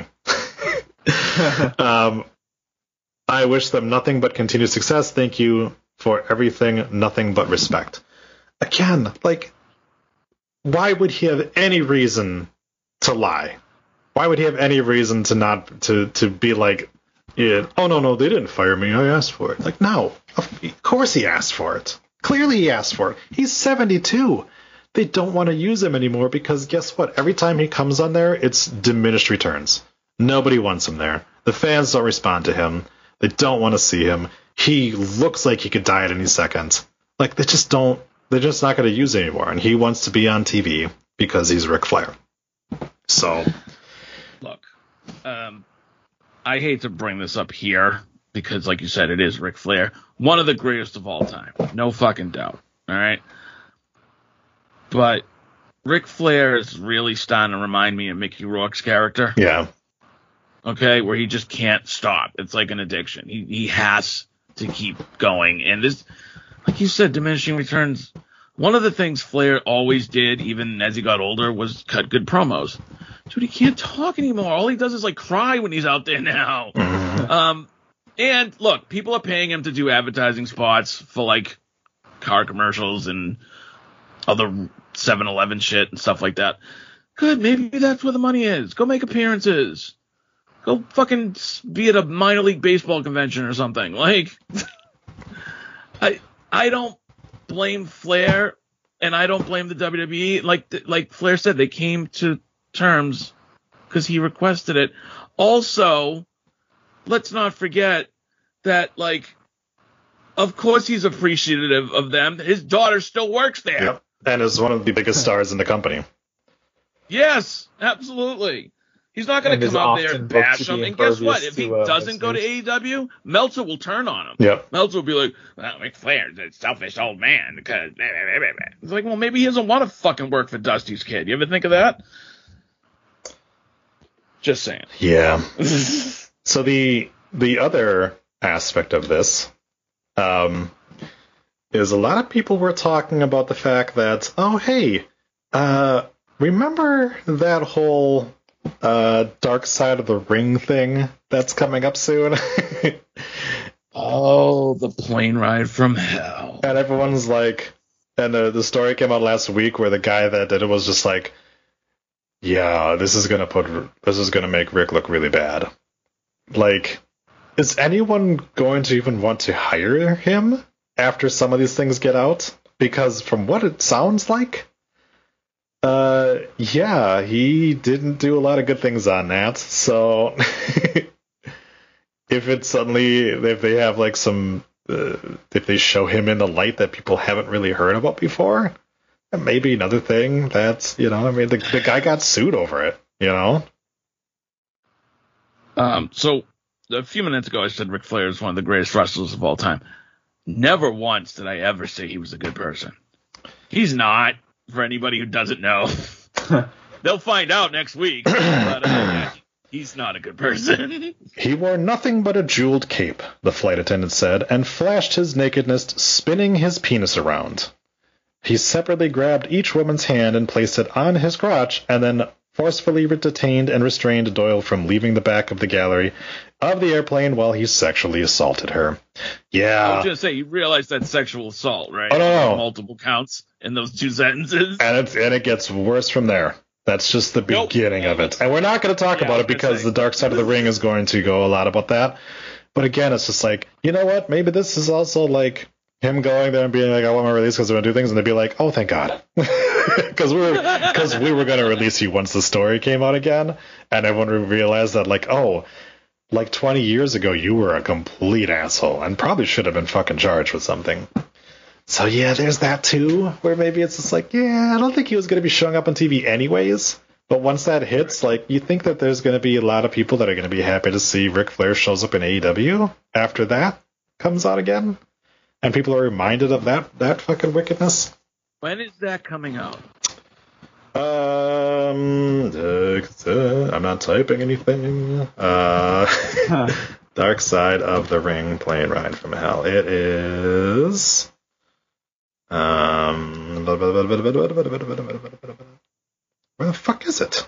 Um, I was expecting to get like a um, like a Wikipedia article or something like that, but apparently not. Um, debuts Thursday. Fuck you. uh, I don't know. that's season three debuts May sixth. I can't be right. Hold on, let me let me find a uh, side of the ring. There it is. Okay. Um, he's Canadian, eh? Um. So Plane Ride from Hell. It says uh, original air date to be announced, but it is listed for season three. Yeah, so it looks like June 10th was the last episode they had, and the the Olympics kind of shut everything down. So that's a long time ago, though. Well, what they did, I think, is they they released their season in two parts. okay. So the first, all of the episodes, um, well, actually, it wasn't like Netflix. They weren't all available Okay. in, on May 6th, but you know, they had new weekly episodes for eight weeks, and when they come back, then they'll do eight more weeks and Okay. finish it off with the uh, a lot of good ones actually, not just Plane Ride from Hell, but also the United States versus Vince McMahon. That should be fun. So you've got you've got that. Um, then there's also oh, I see they're gonna do a Chris Kanyon one. That's gonna make me sad. Um, that is gonna. So, there's a, a McMahon steroid trial show that they're working on too. Um, yeah, United States versus Vince McMahon. That's what I just said. No, no, a separate thing than that. No, no, not part of Dark Okay. Side of the Ring. There's a there's a Vince McMahon Oh, steroid oh. trial show that they're doing. Um, Vince is gonna love that getting brought up constantly over the next couple of years. dude, he's helping with it. Is he really? yes, Well, there was supposed to be a movie. Wasn't there supposed to be a movie coming out that got about Vince McMahon? so that that sounds like it got stra- that got scrapped. Um, Uh, a scripted series about Vince McMahon, his federal steroids trial, is in the works from WWE and Blumhouse Television. Um, but yeah, he's helping with it, so it's clearly going to paint him in the right. If you know what I mean. Uh, Oh, yeah. It's not. It's not going to. It's a scripted television show. It's not going to be historically accurate. by the way, speaking of he's probably going to have a 14-inch dick. uh, speaking of Vince's steroid trial, that you know he likes to brush under the rug and not be known as the guy who distributed steroids to all of his wrestlers, right? yeah. You know what gets lost in that? Right around the same time was the Ring Boy scandal in '92. Yeah. where there was a guy who accused uh, a couple of people Pat Patterson. of Pat Patterson apparently was present, but it was it was Mel Phillips and somebody else Okay. that were oh uh, something Garvin, not Jimmy Garvin. It was another Garvin. Um, those two were accused of molesting this boy and Terry. Yes, Terry Garvin. That was it. And the dude killed himself.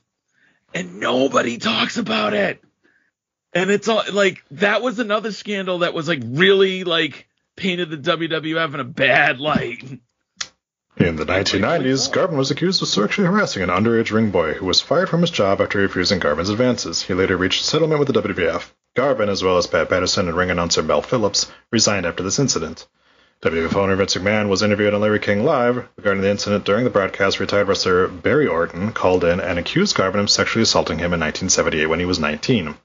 Orton also con- uh, accused Garvin of harming his fellow or his wrestling career after the sexual advances were declined. Orton spent most of his life as a jobber, despite being part of the famous wrestling family that included Bob Orton, Bob Orton Jr., and nephew Randy Orton. Nothing about the uh, about the ring boy though, in, the, in that article. Weird. Anyways, um, no, it looks like they they did that for Dark Side of the Ring. Oh, never mind. Sorry, that's something. That's that's Pro Wrestling's Dark Side. Something else. Never mind.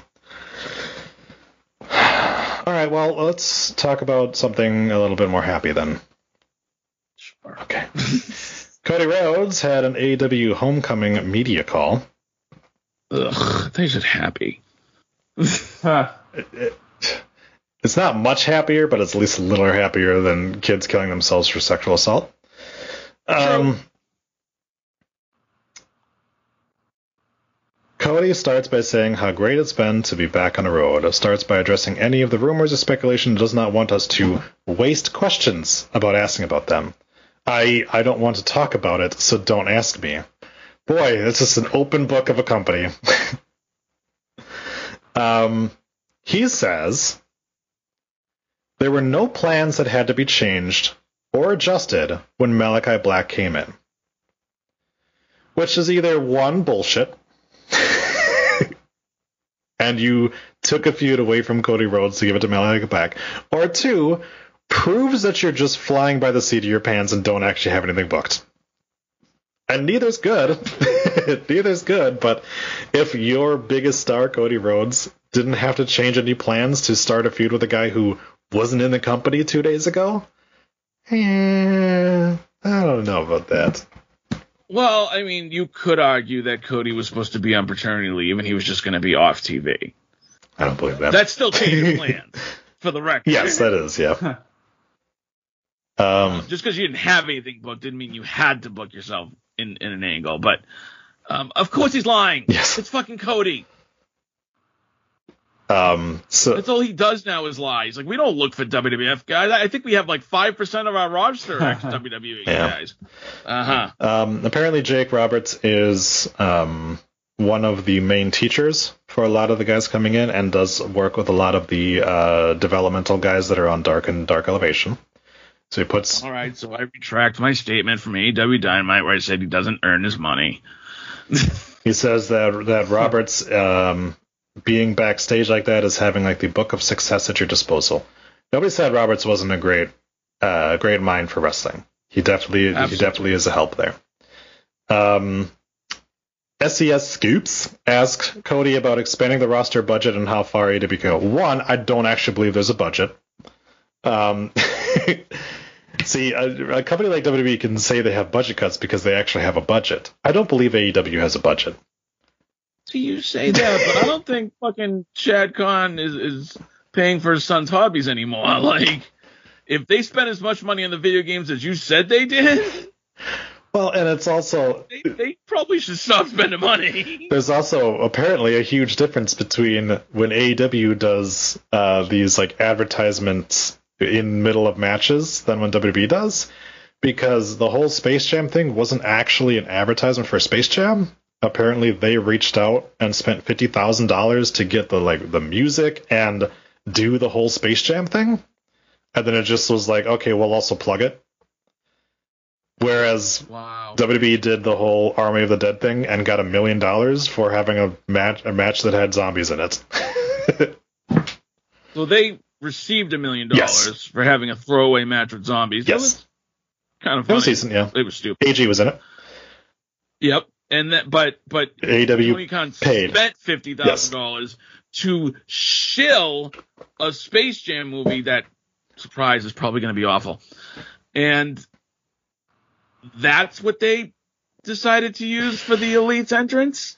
I, Really? uh, one of one of the sports podcasts I listened to, uh, two guys podcast. Shout out to them.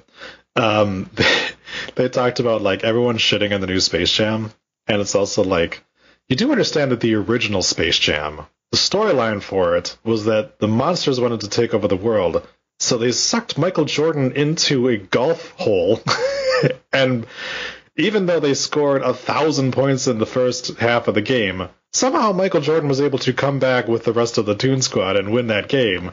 Like, and then you're shitting on the second one for being a little goofy. like, is, was- is LeBron kind of a dick in it? Yeah, but he learns his lesson. And again, it's like you guys are getting this worked up over a kids movie. Anyways, Oh, I was I was going to say I never said the original Space Jam was a good movie. well, people people compare it as like, oh, it wasn't as good. First of all, there's some moments, okay.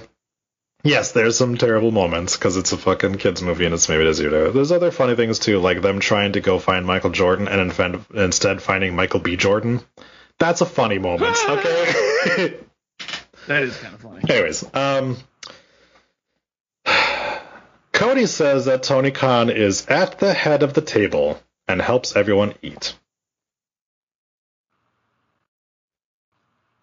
I just, I just wanted to let that one, one sit, sit in your gut for a little bit. What a dick! Even, even on a call that is 100% about AW's return to Daily's Place after five weeks, he still has to work at a WWE message in there. Like, just I I'm not somebody that will constantly say like living rent free in your head as like like a, a be all end all, but that clearly is, right? That's clearly the definition of living rent free in someone's head. The fact that even that he's just like, I'm gonna take a shot at Roman Reigns. that motherfucker's got what, like nine million Twitter fans, and I've got like three? Fucker. Yeah, but you know what's worse is the fucking stands that just fucking ejaculated all over themselves because he said that. he make it Like, oh shit! Yeah. took another- Did you hear what Cody said? Yeah, but Like, Cody says like Tony. Tony Khan's the head of the table, mom. It's not Roman anymore. Put that switch away. Mom, mom, Cody said something bad about Roman Reigns. Write it down. I really want one of your kids to come and be like, "What are you talking about, Dad?" Um, yeah, he puts over Mark Henry, saying that Mark has been helping out with the community outreach. Apparently, got 600 kids that they're going to bus into fucking homecoming tomorrow, which is like Yeah, it's nice. also like people. uh, They're filling seats. Sounds like they're filling seats. It's not just it's not just that though. So they bust in 600 people, but do you also know that anyone who donated to their little like charity stream got two free tickets to homecoming too? They literally have just given all these tickets away, and they're good. And you know they're gonna boast. It's like, yeah, we're sold out at Daily's place. It's like, no, you're not. So I'm gonna tell you this right now because you're gonna be on AEW Rundown this week. oh, spoiler alert. We're gonna watch Dynamite. We're gonna watch Dynamite. Uh-huh. Okay. The very first thing Jim Ross says when they go on air is gonna be, "We're in front of a sold out crowd." Yes. Yes. Guaranteed. As as we already said, last week's Dynamite was not sold out either. Um, he does bring up Bro, uh, Bray Wyatt and uh, discusses that uh, he's an incredibly creative individual and man, and he says um, he can he can't uh, as someone who left WWE on his own, he can't be everyone's sounding board. So Cody believes that Bray got fired, is what is what it sounded like in that call. So that's kind of dumb. But anyways, um, yeah, he talks about Chicago being a destination for AEW. Um, he mentions that he he really wants AEW to come to American Family Field, which is the stadium that my Milwaukee Brewers play at. I do not know why he singled that out as a place that he wants AEW to come, but he wants to play. It's the former Miller Park. It's now American Family Field. But he I was gonna say, wasn't it Miller Park? Miller pulled their sponsorship, so it's American Family Field this year. Um, Got it. Everyone still calls it Miller Park. It's fine.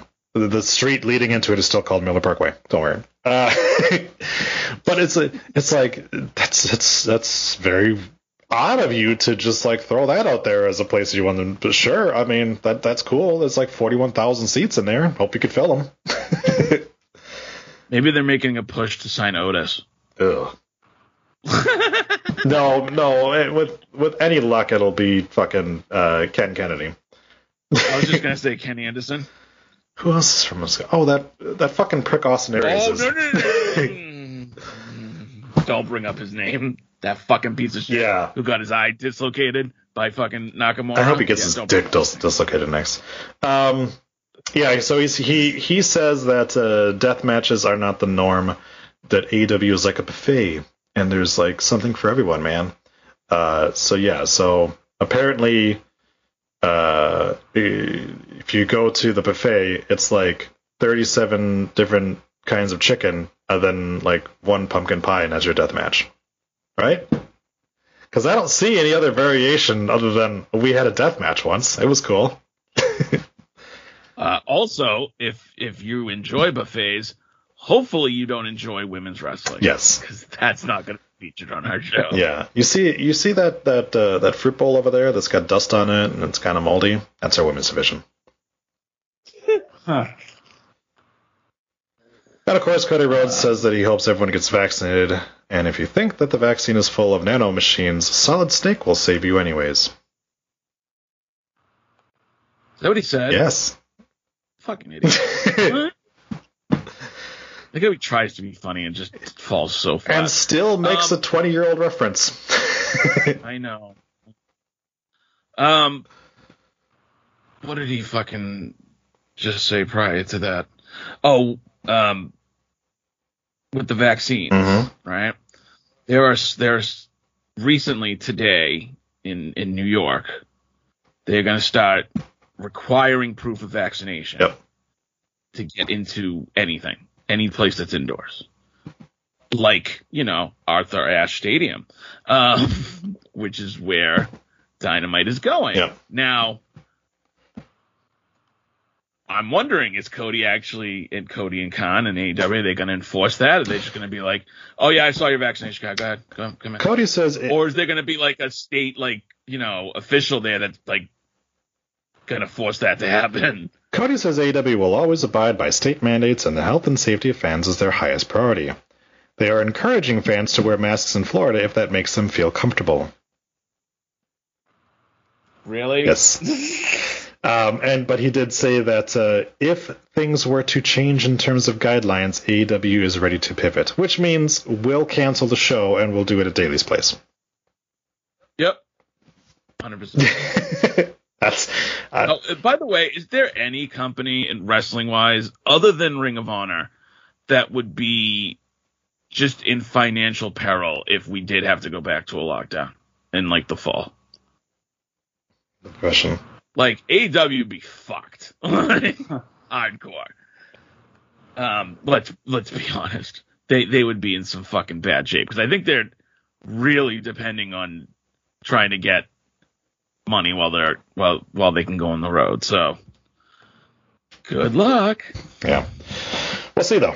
We'll see what happens. That was pretty much it. That was, those were the highlights of the call, honestly. And he started breaking down crying for a little bit. Nobody gives a shit. Um, What did he cry about this time? oh, his biracial kid. Uh, thought you were gonna say him and Big Show were crying about Dusty. I mean, he brought up Dusty and cried a little bit about it, but that's um, what he always does. Uh, that's that's just his opening statement. Anyway, Anyway, I don't know if I have anything else. So, what do you guys got? Um, I thought that uh, both of the like the challenger promos for the world title programs going into SummerSlam were fucking garbage this week. You, you remember when Bill Goldberg forgot what he was talking about? Yeah, and John Cena cutting a promo on a version of Roman Reigns that I'm not sure has ever existed. I agree with that. Uh, yeah, John Cena seems to be making up his own persona of Roman Like, Reigns. He talked about Roman Reigns changing his character every Two years. couple years. Like he the reason we hated him is because he didn't change at all after the Shield broke up. Yeah, he was he was the same guy for eight years, pretty much, or six years, whatever it was. Yeah, So, like I want I want uh, this Friday for him to just be like, you know, you you went out there and you try you you tried to do all these these weird segments and you you wore a gas mask that one time and you got an injection in your ass, and then Roman just be like, wait, have you thought I've been Dean Ambrose this entire time? like you're not. Oh, you're the other one. Oh, silly me. The one who was the Messiah, right? Yeah, you were the No? you're on curb stopping people, right? like, no, I'm the one who spews people. Oh shit, man! Like, man, I've been figuring out how to how to counter a curb stomp for the past three weeks. I am fucked, man. Yeah, speaking of which, everybody wanted to shit on The Rock when he was having his feud with Cena a few years ago. Maybe he likes that. And being like, oh, Rock, but Rock doesn't watch the product, right? Has Cena even watched the product since he left like five years ago? He's like, fans don't like you, Roman. They boo you. And it's like, um, I don't think you quite know what he's been doing the past year. he's just he's just reading old Dave Meltzer comment at this point. Um, now, as far as Goldberg goes, that motherfucker. Okay. he seemed like he kept trying to figure out when he could say "you're next," and then never never quite settled on when it was. Because like, and I'm Goldberg, and because I'm Goldberg. that means I'm gonna fight you, and that means you're next. Yes, there it was. I got it. do we think he concussed himself? Probably. I think he's done that too many times, hence why no promo is going to be coherent from this point out. Um, but I also, mean, let's be let's be real. Promos were never a strong suit. yeah. okay, And by the way, Bobby Lashley at WWE, Bill Goldberg, you're Goldberg. um, I will say I liked the little touch by Lashley not to look at him Yeah. when Goldberg started talking to him when he walked in the ring. hmm But um, Goldberg at this point, dude, the last thing he should do is talk. And I get it; he doesn't really do much else either. But even when Goldberg was was, you know, the most popular wrestler in WCW '98, right? He didn't fucking talk. He didn't sit there and give you paragraph after paragraph. He just came out there, fucking beat your ass, and was like. Like, why would you make this guy have fucking a, a five minute promo? It was only supposed to be a minute and a half. and Yeah. Also, apparently his son got old. Yeah. Wasn't he like ten when his son showed when he showed up back Every- in? WWE? Everybody's talking about like the like evil Uno having the best glow up in wrestling stuff. It's like let's talk about little baby Goldberg turn for going from a little fat ass to, to that fucking guy. Like we need Right? we need him and Hook to team up as like the fucking uh, beautiful people at this point. But if you uh, honestly, if you look at old Goldberg pictures, it's like oh yeah, that's good. oh yeah. That one at least looks like him. Hook, it's just like I think I think mommy got with somebody else because he did not look like you in Altaz. Taz was on the road a lot, dude. Yeah, was on the road a lot. Especially around the time Hook was born. Anyway, Why does he look like Tommy Dreamer?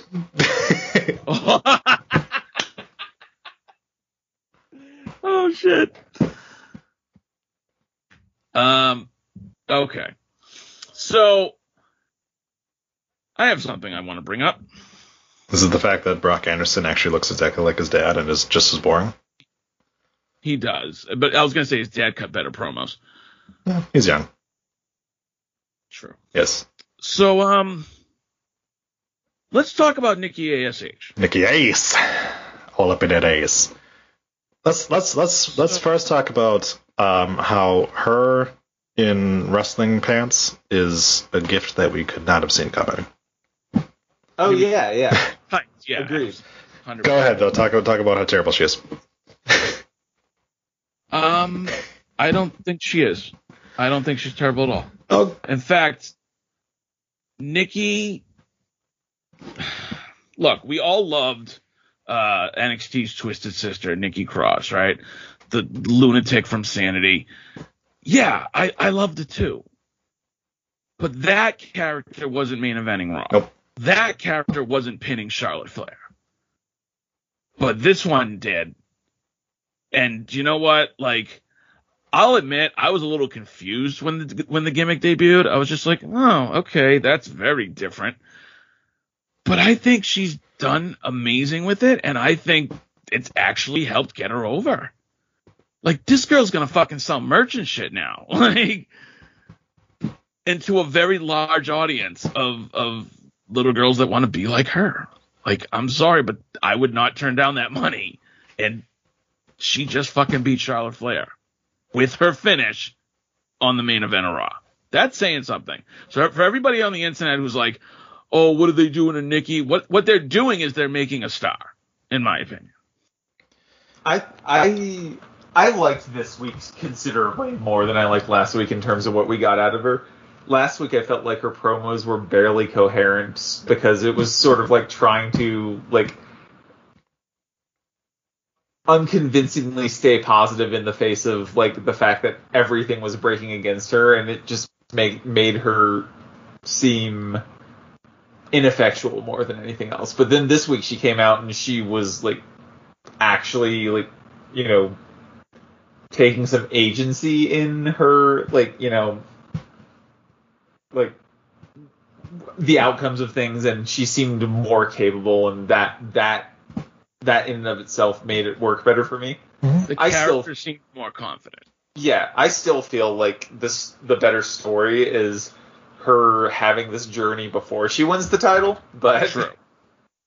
But sometimes, and I, I I've seen this a couple of times in wrestling where you put a title on someone to see, you know, can they get over with it? Sure, sure. I mean, she puts she puts her uh, her all in basically everything they they throw at her. So, uh, you know, Yeah. I I'm mean, not surprised again, that this people girl are- wasn't even on TV three months ago. yeah, she was nowhere to be found. She's super likable, so like I feel like she can get she can get whatever over probably, but I don't know. Just from a storytelling perspective, I would have liked to have seen them wait to pull the trigger on the actual title change a little bit, and still essentially like have this sort of like crisis of confidence, learn how to win thing going on. Yeah.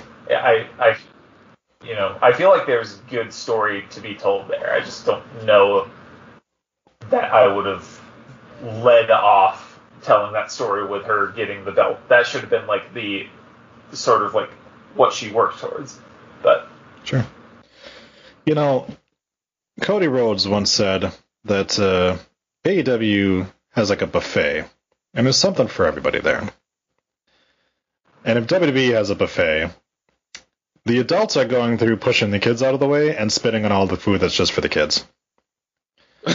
The amount of people that are so pissed that this character exists, it's like, motherfucker, you watch a, a show made for kids.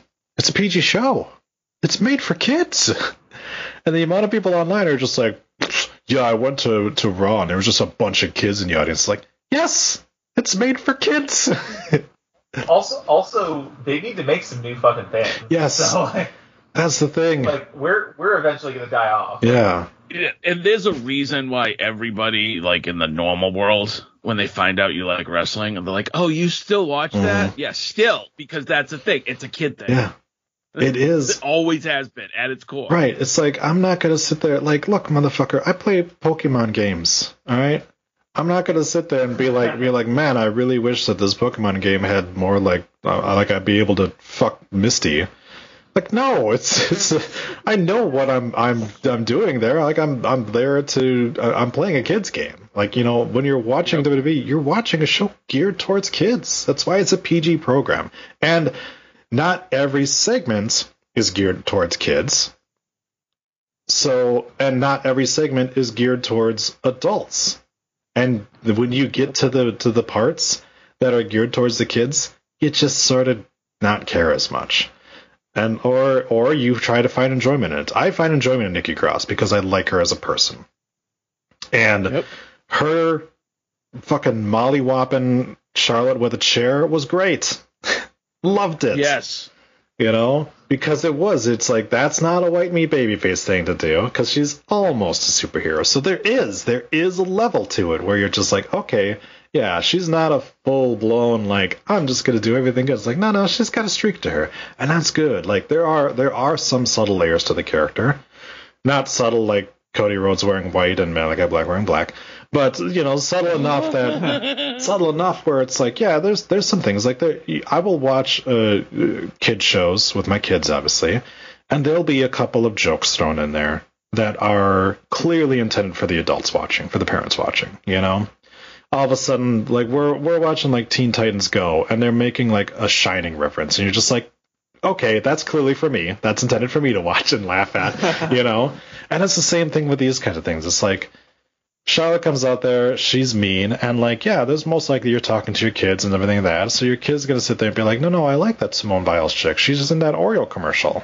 And why is I don't like that Charlotte? She's making fun of her, you know? Like, yeah, that's, that's supposed. And then you're supposed to root for Nikki because this is a poor girl that's been sat sat down and like told like you're not big enough, you're not pretty enough, you're you know you don't fit in, and now she's the champion.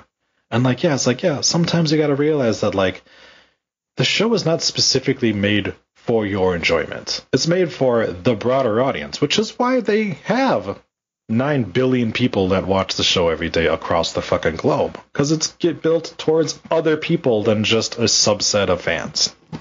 That's why. That's why they don't care. That's why they don't care that your little internet, you know, message boards are blowing up about how the Fed's dying. That's why they don't care that AEW sitting there being like, we're getting all these ratings in in the U.S. It's like that's fine. Come talk to us when you make two hundred million dollars in three months. Like, come talk to us then. you know, like how much money did you make this past month? Oh, you're in the red. Oh yeah, we don't know what that color is. like, yeah, that's why they don't care. That's why that's why when you listen to those calls with Vince and he's like rolling his eyes over the AEW questions, because he's literally just like, this is so fucking small potatoes to me. Like I run a company that literally churns out shitty movies with my wrestlers in it and and still makes a profit because we don't pay the writers anything. you know? And it's like I, I sit there and I put my program out there to fucking India and I eat that shit up and eight billion people over there watch that shit. And I just make money on it. So he doesn't give a shit you know? And it's so funny. Now that being said, when he doesn't give a shit, and we and there's people like us who have watched the product for 25 or 30 years, and we think we know better. There are many times where we're like, oh, they're not doing anything with this person, and we see a person with talent mm-hmm. or charisma that could potentially bring the money, mm-hmm. but none of their failures, you know, have have put the company out of business. WCW can't say the same thing. So like yeah. obviously they're doing something right. Yeah. And and I agree with you, John. I like the way Nikki was booked this week much better than last week, which proves like for everybody's knee jerk reaction when they see something on Raw, dude, they're telling a story. Let them get mm. through the story. Yep. so this is a minor complaint. ASH stands for almost a superhero, right? Yeah, it's annoying. Why do they keep saying almost a superhero, Nikki ASH? Yeah. The abbreviation is there so that you don't have to say that phrase all the fucking time. It's like it's like pin number or ATM machine. yeah, exactly. Yeah, I'm with you on it. I knew exactly where you're going. I was like, yeah, he's got the same thing. Yep. it is. It is kind of annoying that they do that. Yeah, it's like ultimately a relatively minor quibble, but it irritates me. It's it's the same kind of thing as if they're like uh, Maxwell Jacob Friedman, MJF. You're just like, why? You, you don't have to do both. Just do one or the other. Right. We, we have abbreviations for a reason. Mm-hmm. Fuck's sake. Yeah. I'm with Triple H eventually just became Triple H. They didn't keep calling him Hunter Helmsley. Yeah. Yeah, that's true. Although some for whatever reason, sometimes they'd call him Hunter, and just and it would just be like, why though? Anyways, um, all right. Anything else that we guys got to talk about? Um, uh, just a couple of rapid fire things that you guys don't have to bite on if you don't want to. Mm-hmm. Uh, was not even a little bit surprised about the Sasha turn. oh yeah.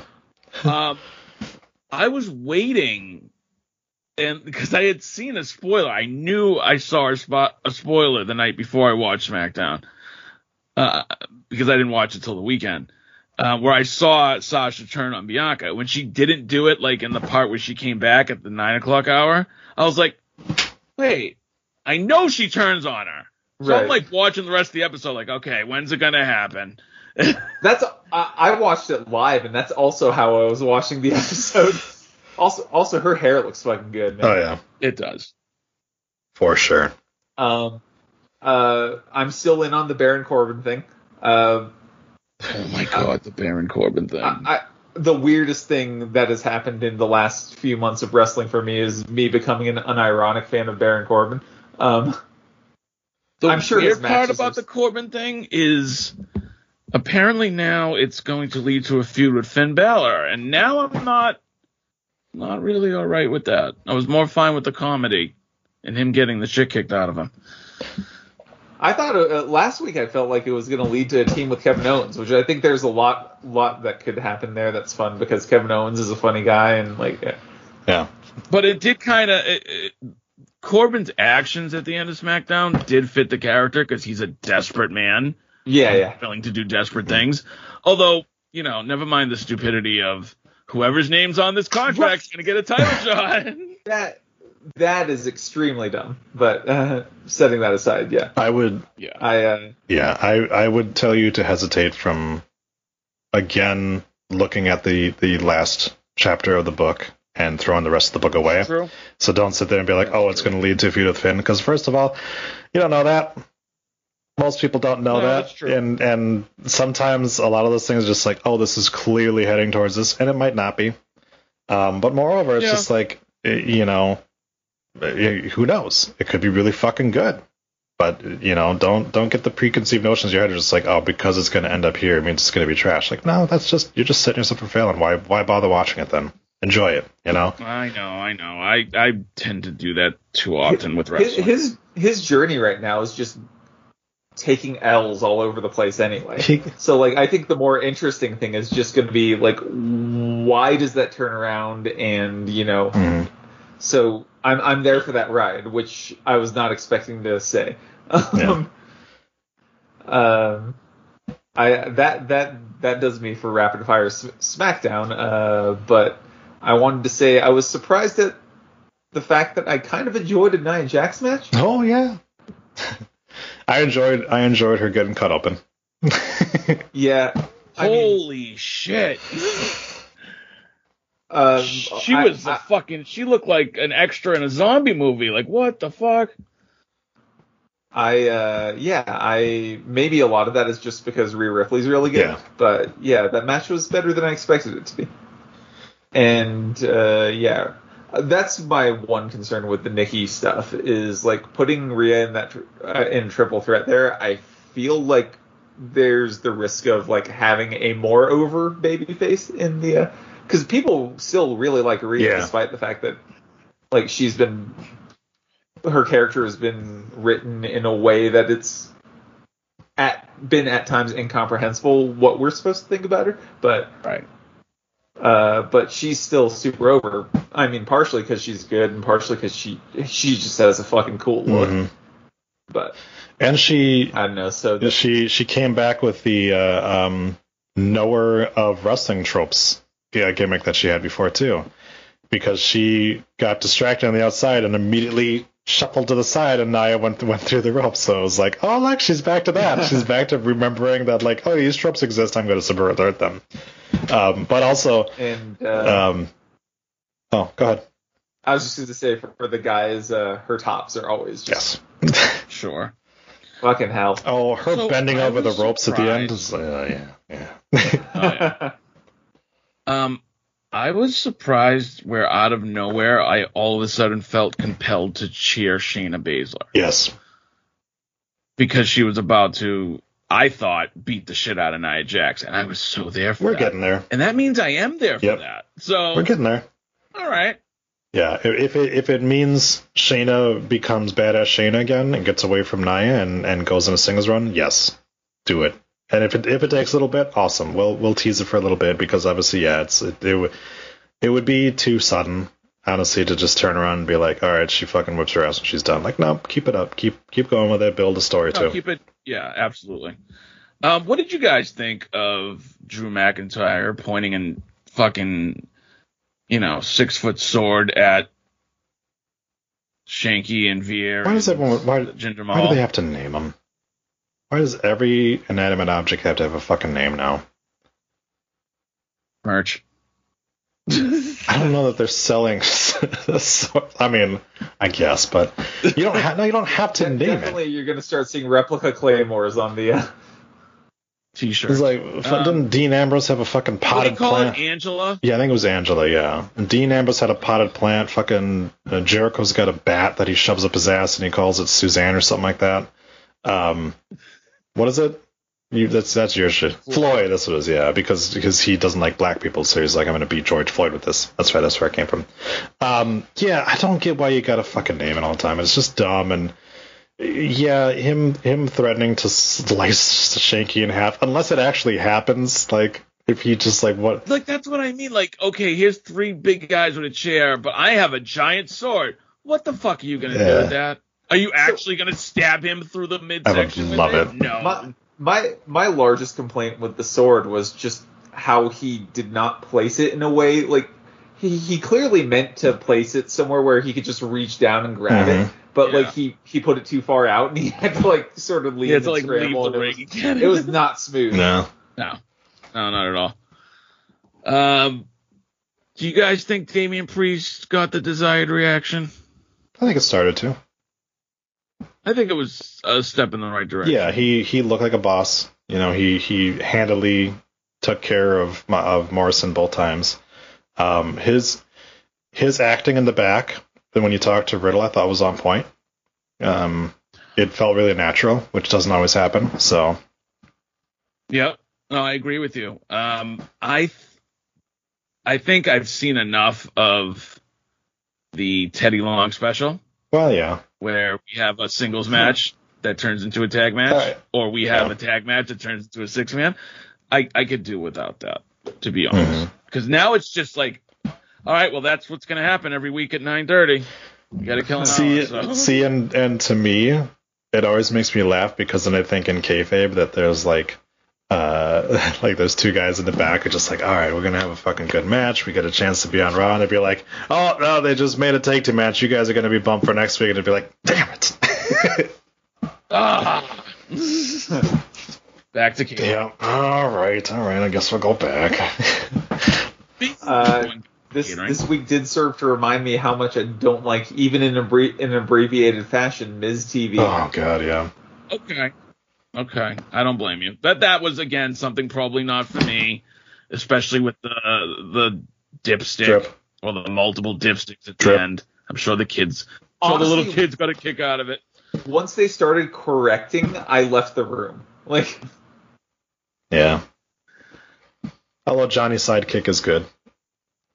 Johnny's sidekick was good. Um, what'd you guys think of Ali and Mansoor?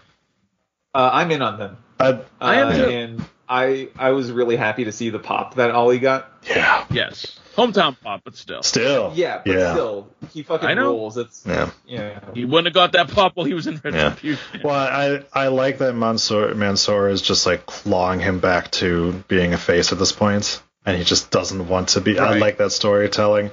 Um, I like the fact that um, the the first win was kind of a fluke win. The second it turns into uh, T-Bar beating them. so it's like okay, like if we're gonna do this, like time to get serious. I like the way that the storyline is building, where it's like okay, we got lucky the first time we tried to get lucky the second time. Now it's time to be serious, kind of thing. So, I I'm And, interested. and Ali saved saved Mansoor from further ass kicking at the end Yes. too, which was a Yes. nice yeah.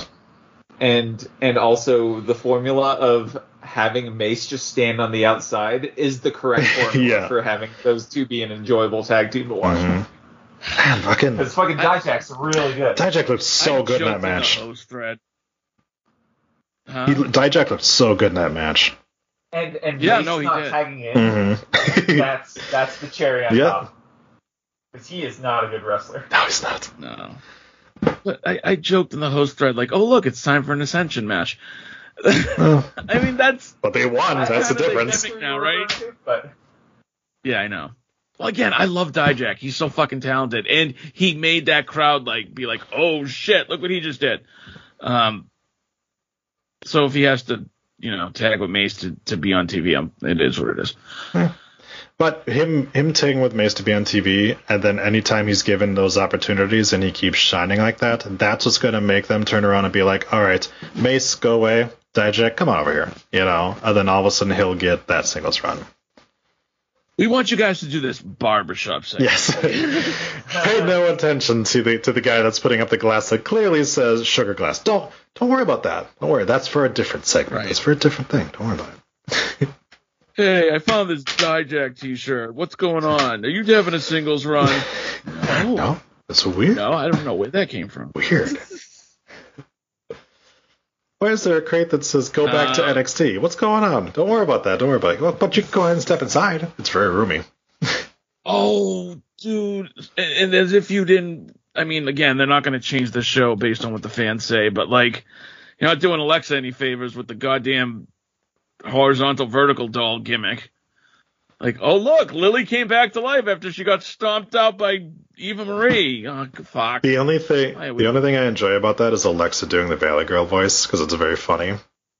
But This is true. Lily Lucian, I I think that is a Lily I think that is a very funny voice, but the rest of that is just not good. But I do like that we're continuing the Doudrop is eventually going to turn on that bitch stuff. It's just like I don't know where this bitch is from. She's like I'm from Scott. Shut the fuck up. I'm just gonna. I'm broadly just continue to be bummed that they brought Lily back. yeah, give it time. Apparently Chelsea Green pitched Yeah, to be they'll- Lily, so I was gonna say Chelsea Green would do anything to be back under that WWE contract. she's trying, dude. She's me? trying. She's she already said like she if if they make Lily a, an actual wrestler, she wants to be that wrestler. She already asked. She, she already said she wants to come back. She just has. She apparently keeps pitching really awful ideas, and it's like this. This is now that we have social media, like we're starting to see like, oh, this is why they weren't using you because you're a bitch. like Mickie James, it's like, oh, I wonder why they weren't I using mean, you. Also, also because her arm was always Yeah, short. that's I was gonna say they need somebody with two working Yes. wrists. Thank you. Sorry, sorry. Um, yeah, it's like uh, it was the same thing. It was like, oh, I wonder why they never put the title on Austin Aries. Oh, that's why. Oh, okay, okay. Never mind. Never mind. Okay, that's a that's the thing where it's just like, oh, okay. So maybe that's why some people don't get TV time is because backstage they're fucking assholes and we don't hear about it. And then once they leave, all of a sudden, like fucking Mike Bennett's running around being like, I was supposed to be the third member of the Shield, even though I wasn't employed at the time. Like, fuck you, dude. Go, go, fuck yourself, all right? You and your fucking beautiful cunt wife, go just fucking fuck off. Yeah. all right. I think I think uh, that's all I've got, unless you guys got anything else. Anything to say about Kross? Um, I continue to be amused when he loses, and also Keith Lee looks legitimately like emotional. Mm-hmm. So you know, good good on him, sort of like getting back and just sort of doing something. Yeah. Because you know we don't really know what he was going through, but it feels like it was a lot, and you know this just being back and like in front of the crowd is probably probably big for him. Mhm. For sure. Yeah, I I'm a I enjoyed the match. I'm not gonna sit here and be like, ah, Kross lost again. No. And that's not a shot on anybody in this network. I totally respect your opinions. But I'm, but I'm like, you know, again, regardless of where they decide to go with Kross, they're going somewhere. He's on TV every week, and and let it play out. Let's see what happens. See, I didn't have any issue with Kross losing because I was like, well, that's clearly starting a storyline, and if you're going to start a storyline with Jeff Hardy, like that can do wonders for putting him over. You know, everyone, everyone freaked the, yeah, everyone freaked the fuck out over it because he lost one match. It's just like, dude, you people understand that like you hated him a week ago, like you, I you, thought it was funny. yeah, it's like, dude, you guys couldn't wait for this motherfucker to lose, and now you're like, oh, he lost. Oh, it's like, oh, fuck you guys. But also, it's just like, once once I heard like this is where the story was supposed to go, I was like, yeah, that would have been great. I don't know if that's still what's going to happen. It might be because it seems like we're going back on us. It's like that's a great way to fucking do that.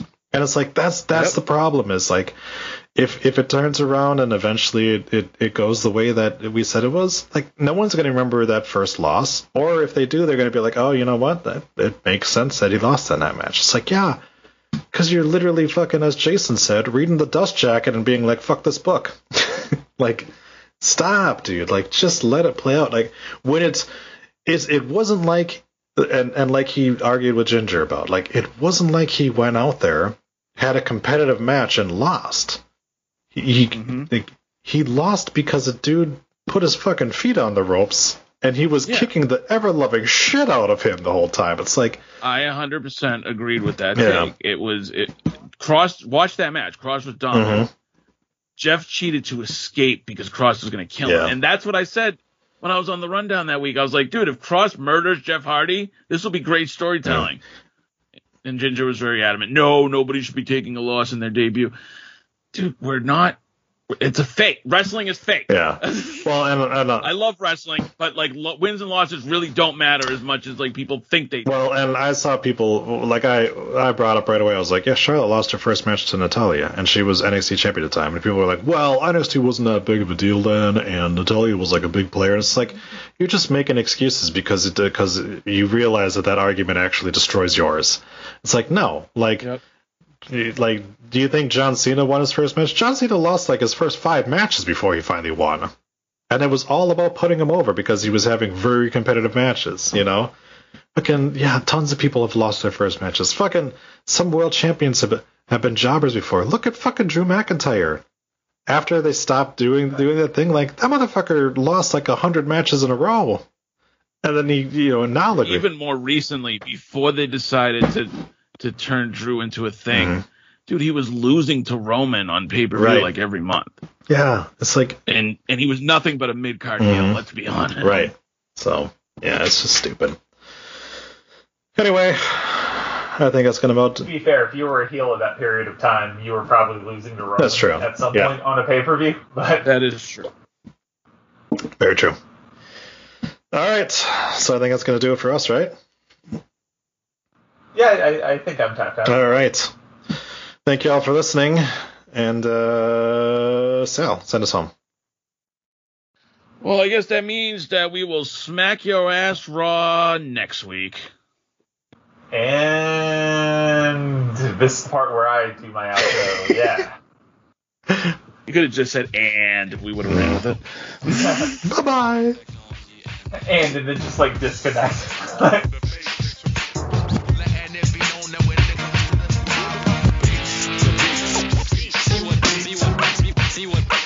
See what harm you can Hey yo, there's no, no chance in hell. You wanna take what's mine, you're just too frail. You can't beat me. You ain't got no chance in hell. You can't see me. You ain't got no chance in hell. There's no, no chance in hell. You wanna take what's mine, you're just too frail. You can't beat me. You ain't got no chance in hell. You can't see me. You ain't got no chance in hell.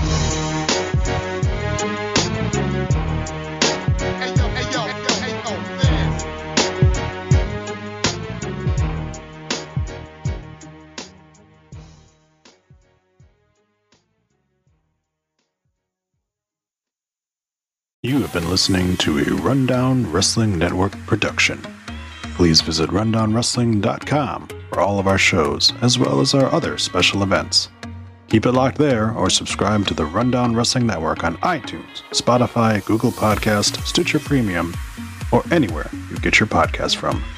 Leave us a voice message that we will play on an episode by going to anchor.fm slash rundownwrestling slash message. Join our Patreon at patreon.com slash rundownwrestling. You can show us how much you love us by buying us a cup of coffee for just one buck at ko-fi.com slash rundownwrestling. Go to reddit.com slash r slash rundownwrestling. Follow us on Twitter at Rundown Network. Like us on Facebook at facebook.com slash rundownwrestling. Email the show your dick pics and twat shots via rundownwrestling at gmail.com. Or go to Instagram or YouTube and look for Rundown Wrestling.